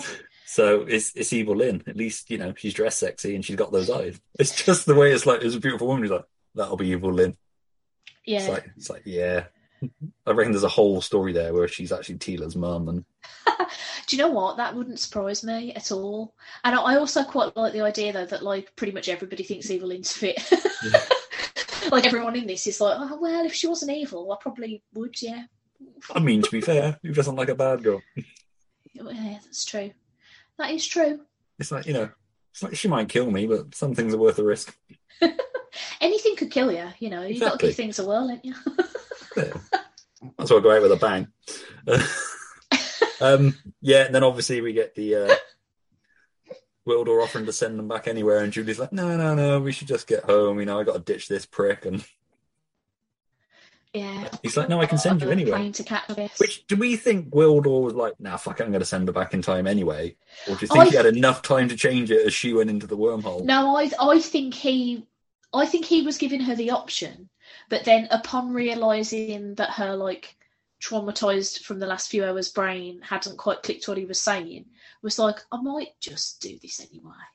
Um, but what it does mean now, I mean, I know it's great for her because she's got like her parents back and stuff, and it seems like Kevin remembers what happened as well. But I like do- everybody I- else, Are they? Does everybody else in the town remember? Are they going to have to like sit through doing school for a full fucking year again, or? yeah, this this. I mean, time travel stuff is, is always the Austin Powers thing. And mm. you know, oh, I've gone cross-eyed, um, because you know, is this set up a new timeline? Is this you know? I do love how low energy your parents are. Like it does, like you know, put those keys down or, or off you yeah. go. Oh, she's gone. Oh, well. She's got, oh, she's got a horrible fucking nightie on as well.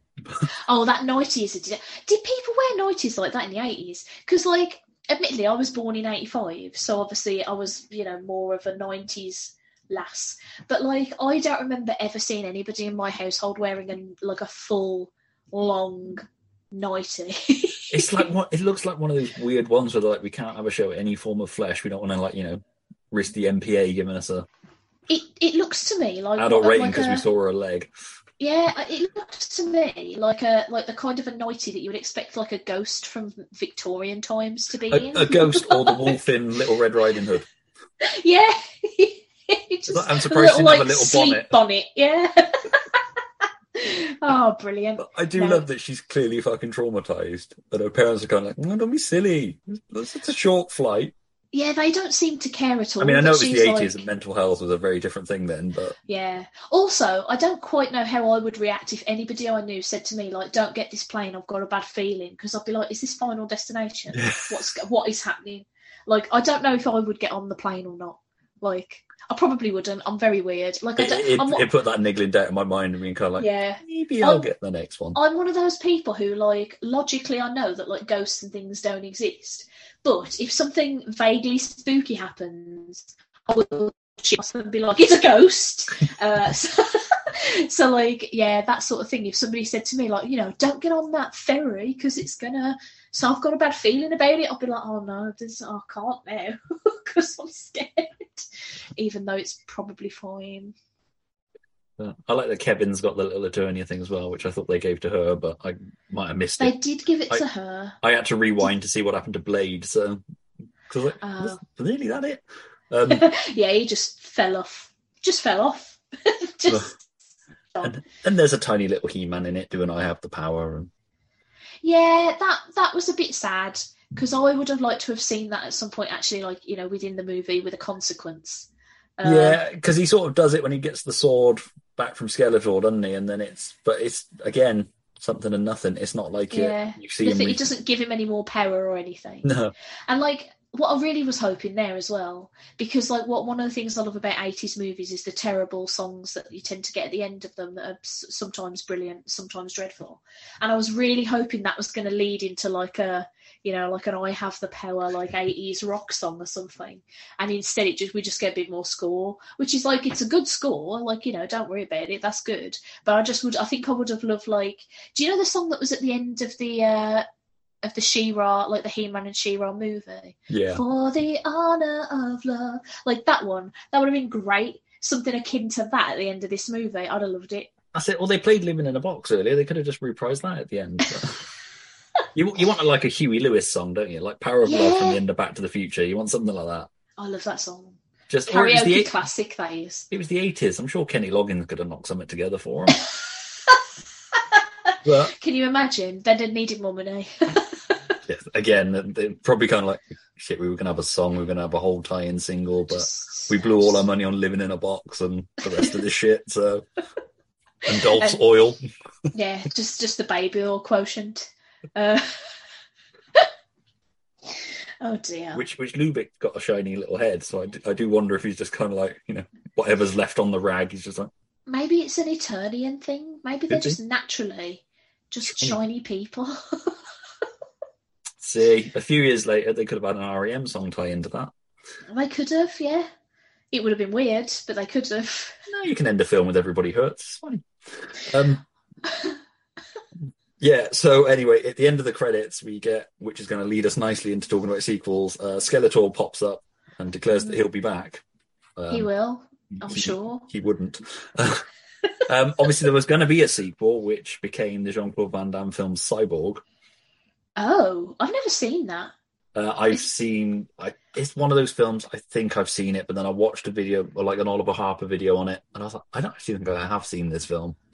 Again, I think it's just one that I like. You know, enough people at school told me about it. That I think I've seen it. Mm. and then it's actually nothing like what they told me it was. In that way that school kids describe films way better than they actually are. Because you get the abridged version, you see, of like the three the three good scenes. You, you get a lot of the and then and then and then there's this epic fight, and then you watch it. It's like punches him once. What the fuck? Yeah. um, it's just but- like two non-moving figures wafting around like in the air, apparently. Yeah, I think it was. It was meant to be. I want to say the Cannon Spider-Man film and Master Universe two became Cyborg, which there's fuck all Spider-Man in it. Um, there's mixed things on it. There's a very good documentary about Cannon Films called Electric Boogaloo, um, that sort of talks about it and how they basically bankrupted themselves. With a Superman four, this Cyborg didn't do very well, and it Oh no. all sort of imploded on itself. But um, because again, they spent so much fucking money on this film that wasn't theirs because they were just like Mattel will keep bankrolling it until Mattel were like, "Fuck off, no." And they're like, "Shit, do it in the dark." What's interesting about that is that this movie does not look like a lot of money was spent on it, like No, at all. like aside from the way. set, from aside from the set, like inside of Castle Grayskull, which looks really nice. Um, yeah, it doesn't really look like an awful lot. No, Did they hence spend a why lot the of rest money on a in a school hall, an empty house, and a rec- and a music shop. Oh god, those But- poor instruments! So many Yeah. guitars got squashed. I know. I, I really hope Charlie had decent insurance. Yeah, Again, how's he going to make that claim though? Well, there were these. There was a space battle. It's like, look, there was a cop there who witnessed it. When he gets back, I Yeah. should. But now that we're in an alternate timeline, does that mean there's still a Lubic on Earth Oh god. who won't go to Eternia? Oh, don't don't get me started on this. I almost had a brain meltdown recently because the um the new Turtles movie, Rise of the TMNT, that's on Netflix now, Yeah. everybody should watch it because it's good, has a big time travel element to it, and Donnie explains it away as a bifurcated time branch, as in so that future still happens, but this one is now off doing its own thing, which is like okay, that sounds great, except for that future still happens and that one's still dreadful. Yeah. That's the sort of thing I'm thinking about with this is that like, well, okay, so they fix it for her, but is there still a timeline where her parents are still dead? She's about to leave Kevin still, probably. But They- happy, so Yeah. Uh, is he ever happy? I feel like he's just like a constant grump. I yeah, like I, that's his personality. I get the feeling that you know he'll one day meet Orko and that'll be the end of it. Mm. He'll be like, "Look, you fucker, you're under arrest." um, I mean, there's talk as well. There's meant to be a live action movie coming to Netflix. For years, they were trying to do another live action movie, and it just never got off the ground. I think because it just costs so much money to do it right. Yeah, I think that's the thing is that like you know, it's funny as as much as people say like, oh, there should be more Eternia in this movie. If you actually watch an episode of He-Man, a lot of it does happen in just like barren wastelands because Yeah. animators weren't getting paid enough to do really good backgrounds at the time, or like the budget was so shoestring. It was like let's just have this tree, this one tree, and we'll go back to it every now and again. Um, Well, I say it was the same shot of He-Man running to the camera and punching in every single episode. every single episode. Uh, so like, it's I- the I- disappointing thing. You watch that cartoon back now, and you're like, "Shit, this is actually Oh, yeah. shit." I bought the, one of the box sets. I was so excited to watch it. I was like, Mm. "This is crap." And the amount of times they turn to the camera, even same with Thundercats. Like, I love Thundercats, but the amount of times Yeah. they turn to the camera there and be like, "Because working together is the way we succeed." It's like really oh, it's breaking the those fourth like wall for this shit. Jerry Springer's final thoughts that you get Yeah. at the end of He-Man that I love. Well, He-Man, it was him sat in an armchair next to a fire. Yeah, and it's like it's always so incongruous to the story as well. Like it'll be a story about I don't know, Merman has come to try and do a murder, and they've all had slapped each other about a bit, and He Man saves the day, and then he's like, "And don't do drugs, kids." You're like, "Hold on, what? Where were their drugs? What did I miss?" You feel like you've done drugs because you don't know what's happened. Uh, a man's completely twatted off his tits on sea salt. Oh yeah, what we didn't realise is that he's off his face on crystal meth. That's why he's eating everybody's faces. You're like, oh, okay, I done this. I must have missed that. Um, but I, I do feel like if if there was going to be another live action movie, it would need, it, would- yeah, it would need a fairly big budget because I would want to actually finally see like a fully realised Eternia Yeah. and it would need to look great. like I don't want any half-assed bollocks. Like I want it to look good. Yeah, no, I Um, want like you know the main city where because Grayskull isn't in the city in the cartoons, is it? It's a, No, separate. It's its own little thing. It's like a derelict fucking ruin that nobody goes near apart from He-Man. Um, yeah, I want like you know that city to look stunning and like you know you really want to live in there. And like it's worth Skeletor being like, I'm gonna fuck people up to get there. Yeah, yeah, because that's the thing. It does. It does feel like they're scrapping, like like they're fighting over scraps Yeah. in this movie. I It's think like, Cyborg what are you even very trying much to take looks over? like Eternia in that film because it is a load of like shit that's crashed and derelict buildings and all that sort of thing. I do wonder where they because they never would have had the money to do decent because it would have to be a Eternia set. They can't keep having them going back to Earth. Yeah, Uh, Yeah. You sort of get away with it in this film as a way to introduce us to the world. yeah. I don't think they could get away with that again, and I'm not sure that I'd want them to, to be honest. Because I think if I if I was doing another He-Man movie now, I'd want it to be just like a fight for Eternia. That's what Yeah. I want, like a like an Eternian war movie, Yeah, you just want an epic. but with a couple of jokes because I do like a good joke. I don't want it to be too grim because then I'll be sad. yeah, I don't want it to be like that uh, Kevin Smith Master Universe thing where Skeletor won no, because that's just miserable in the middle. I just want like you know a decent. I want there to be stakes, but I just yeah, I don't want that thing of you know. Oh yeah, we won. We fucked everything up. Ha ha ha. How are we going to come back from it? Because you kind of like you know. "No, but I kind of feel like you've destroyed a lot of stuff here along the way, and it's yeah. I'm not getting over it. I do feel like though in these sorts of things now, for me to feel like there's genuine stakes, I feel like people have got to start dying. Like at least one good character ought to die. Like this is one of the things, one of the problems I had with Avengers Endgame, because I was like, you've built Thanos up as being like literally unstoppable disaster. Like we can't, even the Hulk is afraid of him, and then only like two people died though. yeah, I, I I always have mixed feelings about killing people. I think if you're killing like the characters they do kill in the kill off in that, you know, you've over time. My problem is when they're like the X Men movies were terrible for it, where they'd be like, um, say like, have you seen First Class? Yeah, yeah. Darwin in that, where he just like you know he, tells him to adapt to this and shoves the explosive thing inside him, and he just blows up. And you're kind of like, you only did that because you didn't know what to do with Darwin for the rest of the film. And it really feels like. And then you get Days of Future Past, it's like all those characters you invested in the first film. It's like, yeah, we just find out in a file they're all dead now. Yeah, just like, just don't worry about fuck? it. Yeah, no, that would be shit. I just feel like I just want a couple, just a little, just a, just a hint of stakes. yeah. That's what I want. But the thing is, I don't know if there's anybody at the moment. Like, I don't, I don't know if He Man's a character we really need right now. No. Um, Um, do we do we need a big manly man to just run around and thump stuff? I don't know. Hmm. I mean, part of the problem at the moment seems to be that a lot of these films, it's like you've had Black Adam and now they're talking about a Black Adam Superman movie where it's just going to be the two of them punching the shit out of each other. It's like, we saw that. We don't need to fucking Yeah, see we it. don't, we don't need that. But there seems to be this whole thing of like, you know, well, if we're going to do I mean, I'd love to see an epic Attorney of War movie. Yeah, That's kind of what they did in that early 2000s series, if I remember rightly, because I've been rewatching them because they've been uploading an episode a week on YouTube, and it's all fairly similar to what it used to be. But I'm sure in the second series or the later episodes, you get a proper full-on War for Eternia kind of storyline, and it's really well done.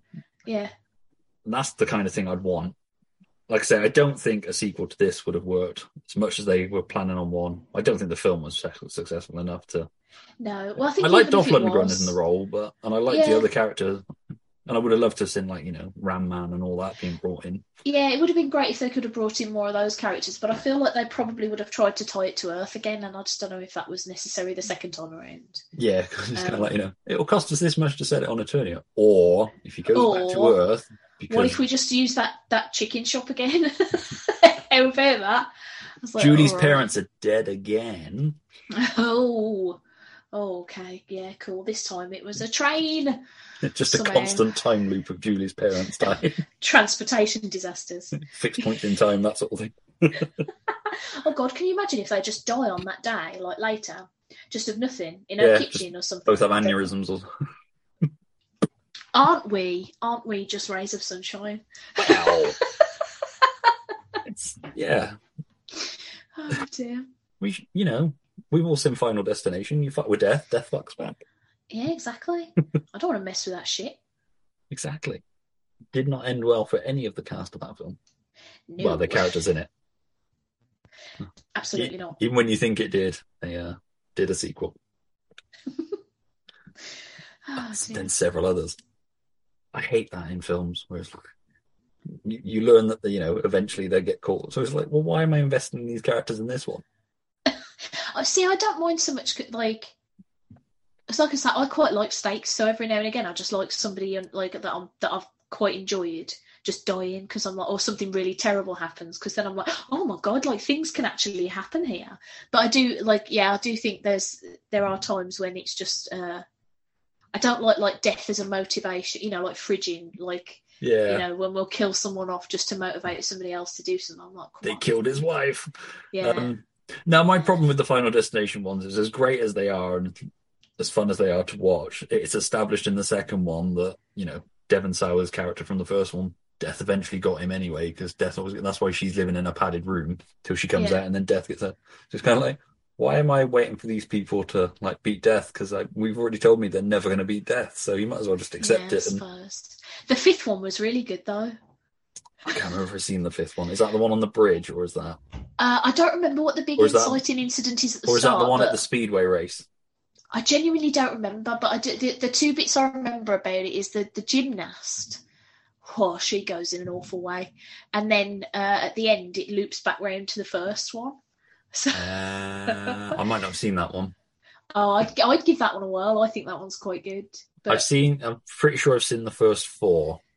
yeah, Um, yeah, like I say, they're decently entertaining movies. yeah, They they sort of got shit and then got better again. But um, I like the second one because Michael Landes is in it from uh, Lois and Clark, the original Jimmy. Which one is it that Mary Elizabeth Winstead's in? That the third one I want to say, the Okay. roller I don't- coaster one. I don't mind that one then. That roller coaster death is a nightmare. The the worst opening death is the fucking the road with the lorry with all the logs. Yeah, that's the second every one. every time I'm on a motorway, I'm just like, oh, just everything's clenched. That also happens in the Descent as well, and I'm like, I'm just never following anything with pipes on the back of it or logs or no, nothing like an- that. any form of fencing that's going to come flying through and fucking impale Yeah. me and my Or child like- behind me. Those like uh, car recovery like vehicles that have got like six cars stacked up on them. Yeah. No, don't get behind one of those. You'll die. Anyway, sort of quickly Anyway. then, just just sort of on Masters Universe. Um, I think we've sort of covered it all, haven't we? It's Yeah, it's great. It's great. It's not exactly what I wanted out of a of a you know It's- Masters of the Universe He-Man movie, but it's certainly a, a, a big old bowl of fun. it's a bit like a '90s comic book movie. It's like we're just so grateful we got to see it.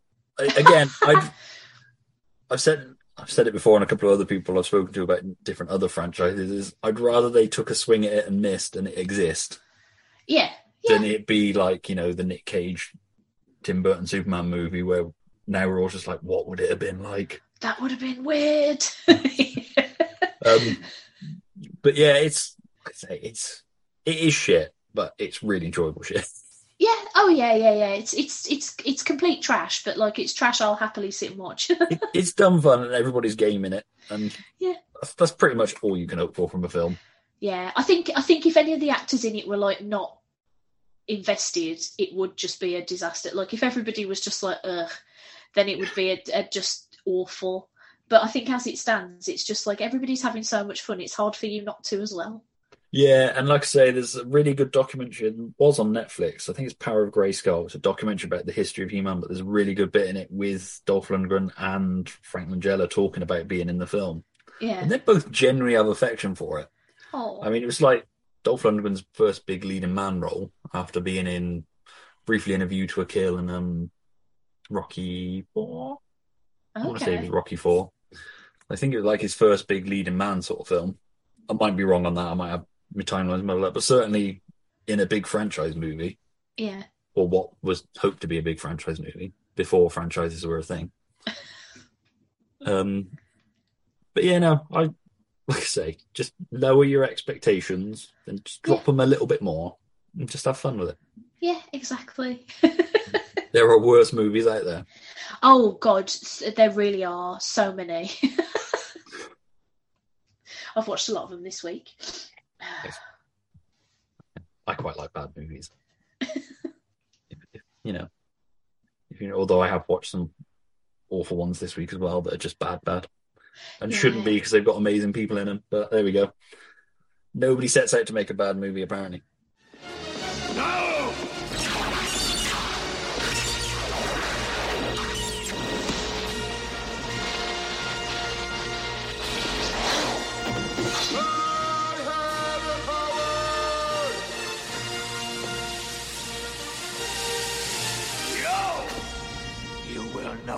Longer stand between me and my destiny! But I will. I told you it was always between us. Oh, I ache to smash you out of existence. To drive your cursed face from my memory forever. Yes! Let this be our final battle! All right then. Well, because last time you were on it was one of the specials, so we didn't get to do it. I like to end these episodes with the Bernard Pivot questions made famous by Inside the Actors Studio. If you don't mind answering ten, I say quick fire questions, but Yeah, no, go for it. crack it. All right then. So, question one: What is your favourite word? Perplexed. Is that a weird choice? Nope. No, it's it's there's there's lots in well, there's lots in this film that could perplex you. yeah. Why was Dolph so shiny? oh, why wasn't anyone else? Uh, well, yeah. Uh, what is your least favourite word? Um, phlegm. it's a gross word for a gross thing that's spelt weirdly and gross. Yeah, Yeah. it's one of those ones that, that were moist and lush. Lush is a word I hate. Can't I, I- well, I almost went with the word panties first as well because I fucking hate that. yeah, Disgusting. Just say pants or knickers or something. Boxers. I don't care. Panties is upsetting to me, but I went with phlegm because I thought panties made me seem like a weirdo. yeah. Stay away from Black Lace's abracadabra song. uh, I shall. There's that word is used in there. Panties, not phlegm. Oh. Would have been good if they worked phlegm in actually, but. Uh, all right then. Uh, what turns you on, either creatively, spiritually, or emotionally? Uh, passion. People being passionate about things. Yeah. Uh, what turns you off? Close mindedness. There you go. Being an asshole. Twitter. Except when I'm on it because I'm really funny. Um, yeah, I know. I did a tweet the other day that I thought was hilarious that we were getting through Prime Ministers faster than the Sugababes were getting through members, but I got nothing, no traction on it. I was really pleased with that. Oh, j- I hate the Twitter algorithm because sometimes I'll I'll just tweet out something really funny. Like the other day, I did a tweet about how um my hubby excused himself to the bathroom and did a fart in there and called it the fart room, and I called it the toot suite. And I tweeted about that because I thought it was really funny, and it got like two likes. And I was like, oh, maybe I'm not as funny as I thought. It's always the one where you got a spelling mistake in it that really annoys you that people seem to Oh. fucking like and retweet. Like, That's the one that takes off, and you suddenly like I look like a bellend because I put there instead of there. fucking idiot. Do you know what? Or my phone auto corrected a word to something fucking. My phone's got a weird thing at the minute where it'll take a word like call, which is a perfectly legitimate word or something Perfect like word. that, and just change it to something really random. For reasons I can't fathom, my phone keeps changing don't into just Don with a capital D. And I'm like, I don't know anyone called Don. I don't think I've ever sent messages about anyone called Don. The only Don I can even think of in my life is Donatello from the Turtles, and I categorically refuse to call him Don because I think that's an old man's name, and I will only ever call him Donny. So I I don't gonna know say, why it's even in my phone. best. Yeah, exactly. He's Don. He's like, I just, uh, what? Where is this coming from? Phone. I hate you. Making me look like a fool. That's it. And you can't edit tweets, which is a stupid fucking thing. Anyway, um, what sound or noise do you love?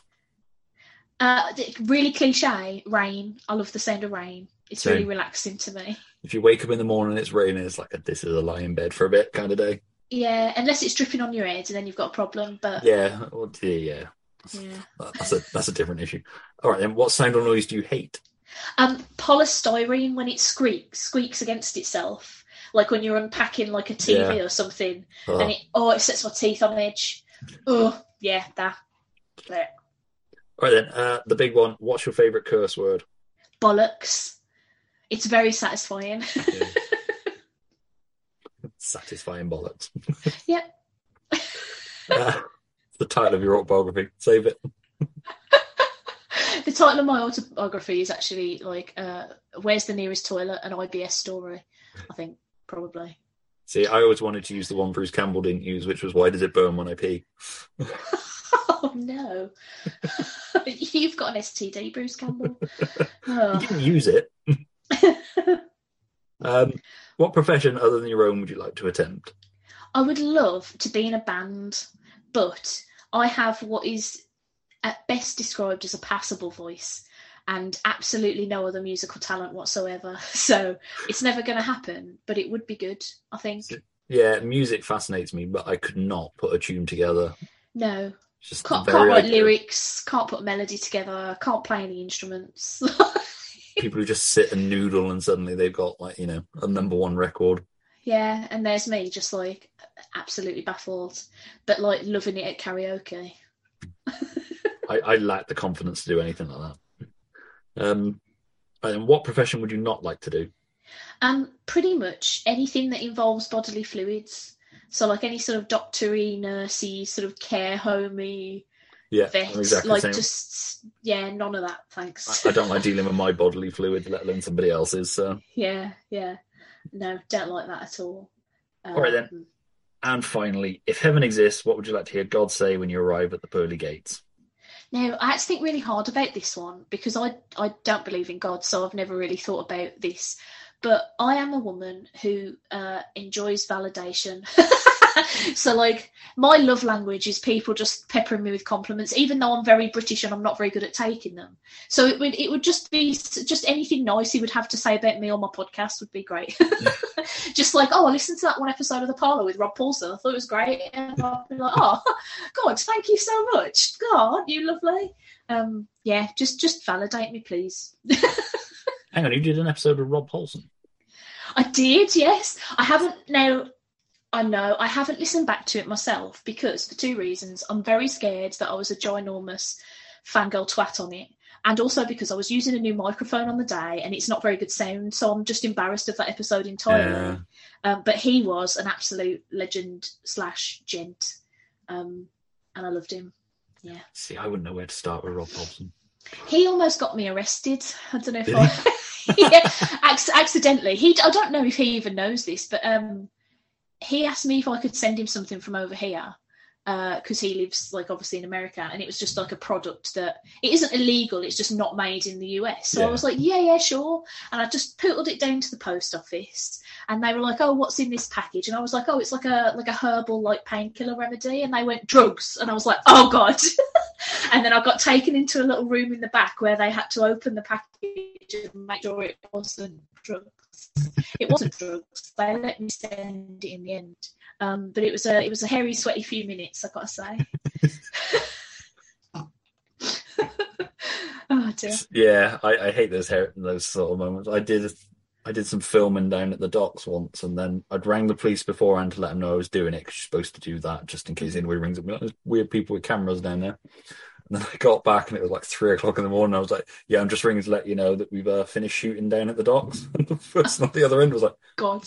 "Been shooting down at the docks." I was like, "Yeah." And I was like, "Oh shit, no, filming No, with the camera. I camera." mean film. Whoops. Whoops. But part of me in the back of my mind was just like, what if I'd just gone, yeah, hung up, and then just like Just SWAT team smashed through my window ten minutes later. Just Oh, tucked up in bed. That'd take some explaining to the neighbours, wouldn't it? Yeah. I, it was a ground floor flat. I once heard something slam against my window. So I opened my curtains just to see what it was, and it was like two armed police officers had pressed a guy. Oh my god. And part of me in my mind was kind of like, don't mock him. I know you're tempted to mock the police. We'll know where you live. Yeah, just just just close those curtains. Just- I was just kind of like, holy shit, me. brilliant. Awesome. All right, and um, what what have you got coming up on the podcast that people should be listening out for? Obviously, uh, you've got uh, Oh yeah, well, uh, as we're recording this tomorrow, my sort of Halloween spooktacular episode of Stacey's Pop Culture Parlor will be coming out, where myself and my good friend Jenny will be talking about all the uh, spooky season movies we've been watching, um, which you can find at popcultureparlor.podbean.com or by searching Stacey's Pop Culture Parlor wherever you get your podcasts. Um, and also on the 1st of November, we've got a new episode of Never Seen coming out, which is uh, myself, the aforementioned Jenny, and our mutual friend Lee, um, watching films that at least has never seen before that we probably should have. It's usually uh, coming out of conversations that we've had in our WhatsApp group where we'll talk about like a really famous film and then one of us will say, I've never seen that. And then usually Lee will go, How have you not seen this? What is wrong with you? So we just made a podcast out of it.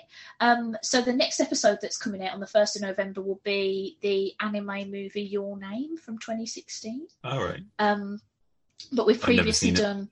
Oh, it's fantastic! It was me that chose that one and was like, I was "Why really hasn't anybody seen this?" I was really into anime until I worked at HMV, and then I saw all the other people playing anime, and I was like, I'm not into this anymore. Oh, no, we'll just watch that one. It's fine. Um, but we did. Uh, if I was going to recommend any episode of Never Seen, I would say go and listen to Great Escape because it was almost a friendship we had a hard time recording that one. Um, yeah, I mean, those will already be out by the time this one comes out. I think 22nd of November is when this one's going to come out. So Oh, fair we're, dues. We're, Yeah, we're, we'll have- we're a bit ahead. So we'll be going into the Christmas season. Um, oh God, Christmas! I love Christmas. I got to watch Christmas movies pretty much after this. After I've done the episode of Top 10 podcasts, I'm, um, yeah, it's into the Christmas season then. So Batman Returns, National Lampoon's Christmas Vacation, and I've got to watch three films with Santa in them because we're doing a like, breakdown of different versions of Santa on film. Are you going to watch that one that uh, David Harbour's doing, where he's like a big scary Santa? No, it's um, Santa Claus the movie, uh, The Santa Claus, and Christmas Chronicles. Because you got Oh, to, okay. if, Kurt Russell's going to be uh, Santa Claus, then you got to watch Kurt Russell, You which I've seen that do. film and I did, I did really like it. So. It's pretty good. The only one I've never seen properly is the Santa Claus okay, because yeah, it I sort don't of came out out of my age. So Mm. by the time it came out, I was like, yeah, I don't give a fuck about this shit anymore. I'm cool now. I read comics. and I've never been able to watch Santa Claus the movie again until I watched it. Do it for this. So that's going to be an interesting rewatch. Yeah, that'll be uh, interesting. But, yeah, and then I get my January break. Woo! So go on hiatus for through it. 'Cause you got to take breaks. Yeah, well, that's why I only do my show monthly because I just this I can't be asked for more than that. it's Yeah. too much. It's too much. Well, weirdly, in the summer break, I end up recording more episodes than if I carry on doing it. We did 10 action movies, which was then one a week. So that was more work for me than what was supposed to be my summer break. Yeah, that's bananas, mate. I don't know what you were thinking. Well, I do for it a bit, and then I think I take a month off in May or June. It's Mm. May usually because that's when my wife and both my kids' birthdays are. So that month's a nightmare for me. Yeah. Then we go into the summer season. Then I take another month off. Then we go into the winter se- autumn winter season. Then I take another month off. Mad. It's Oh, just an excuse to talk to people. To be honest, it's the editing that's the time-consuming bit. Yeah, I, I was talking about this on the last episode of the parlor that I recorded. In that, like, the the podcast gives me an excuse to actually like sit down and talk to people that aren't my husband. So I think it's quite good. Yeah, I mean, just on a mental health thing as well. It's just nice to Mm. talk to people about shit that isn't like, how are you feeling? Yeah. It's like, never mind that. Shiny Dolph Lundgren in his underpants. Get on it. Yes. Awesome. Well, I will put all the links in the show notes, and um, so we'll see whether people actually click on them. Fingers crossed. That's been Click me, raging debate for years. And, um, I'll put the links to your socials and everything. So, Cheers.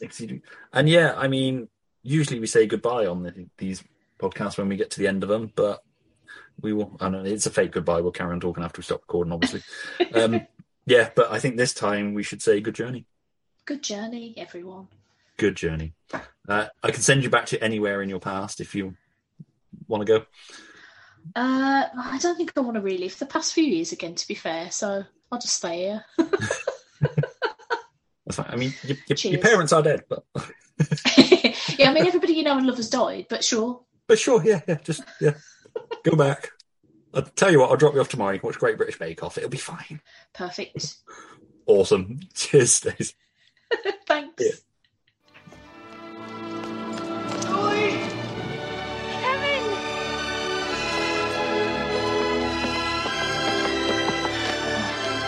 Oh, don't let your parents get on that plane. I already stopped him. You know? We were there.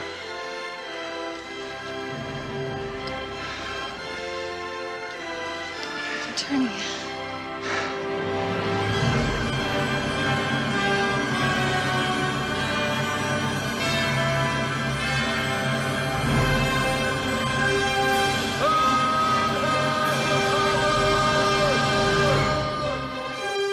That was Master of the Universe.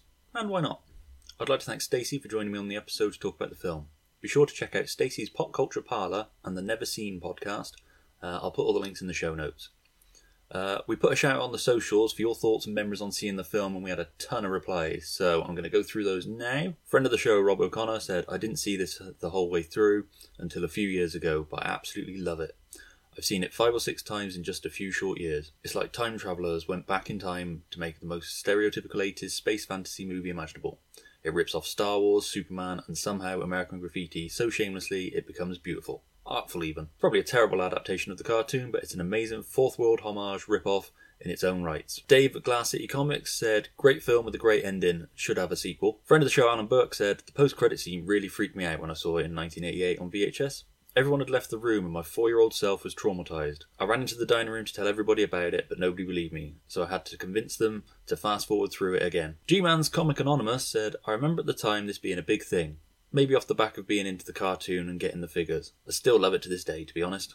T. Simpson said, I always remembered a video advert stating it would be the Star Wars of the 80s. No chance but it's a very energetic film with a well crafted action and lively score. He Man outnumbered on the rooftop, but still battling on is a particularly stirring moment. Ben W said, Don't ask me why, but as a kid I thought Skeletor's nose was two giant sultanas. It's always the first thing that I think of. G Braid said, I remember two things about it. One, this was not the cartoon. We hadn't discovered multiverses yet, so there was no explanation of why my toys no longer looked like what I saw on the TV. Two, I owned the game on the Commodore 64 and I was bad at it. It was too hard for me. Michael Bailey said, I saw this in the theatre. I wanted to see Superman 4, but it was out of theatres, and my sister took me to this.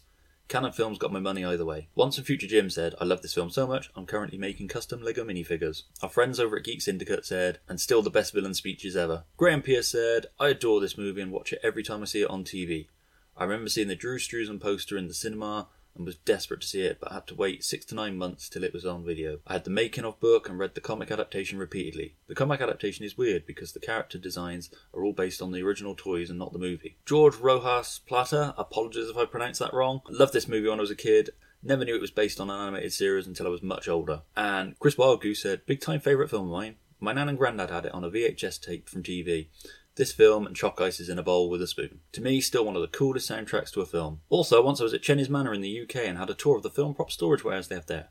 Turned out they have a miniature of Skeletor's shovel barge uh, that invades Earth on. Tour guide was impressed that I knew what it was. Thanks for everybody who contributed their thoughts and memories of the film. I uh, really enjoyed reading them out. At the time of this recording, Master Universe is currently unavailable to stream in the UK or purchase on DVD or Blu-ray. It is available in other countries on disc, but remember to check the region coding before ordering. It does occasionally pop up on Sky Movies, and but you have to keep an eye out for it. Uh, if you enjoyed this episode and be bothered to do so, please give the episode a share and tell your friends about it. And why not give the series a follow or subscribe over on Acast, or wherever you listen to your episodes. If you're feeling super generous, we'd be grateful of a rating if you have a second or two to spare. I mean, you don't have to, but just great for you listened at all. If you've missed any of the And Why Not episodes so far, you can find them on our podcast channel over on Acast, Apple Music, Spotify, Google Podcasts, Good Pods, or on our website at hauntednerds.com. And if you aren't already, why not give us a follow on Twitter and Instagram? Or why not join the And Why Not group over on Facebook? Not only will you be kept up to date with what episodes are coming up and have the chance to contribute to them, but we also post our picks of three great movies to check out each week on Freeview TV. If you fancy joining us, just search And Why Not Pod on social media and check or check out the links in the show notes. In the meantime, we'll be back on the 6th of December when I'll be joined for our 50th episode by Damon Edwardson to kick off our Christmas season with a return trip to Gotham City to celebrate 30 years of Batman Return. But until then, this has been a Nerds Who Haunted Themselves production, and I've been Stuart Moraine.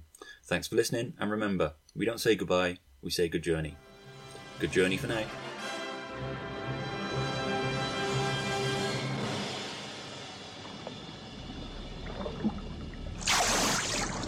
I'll be back.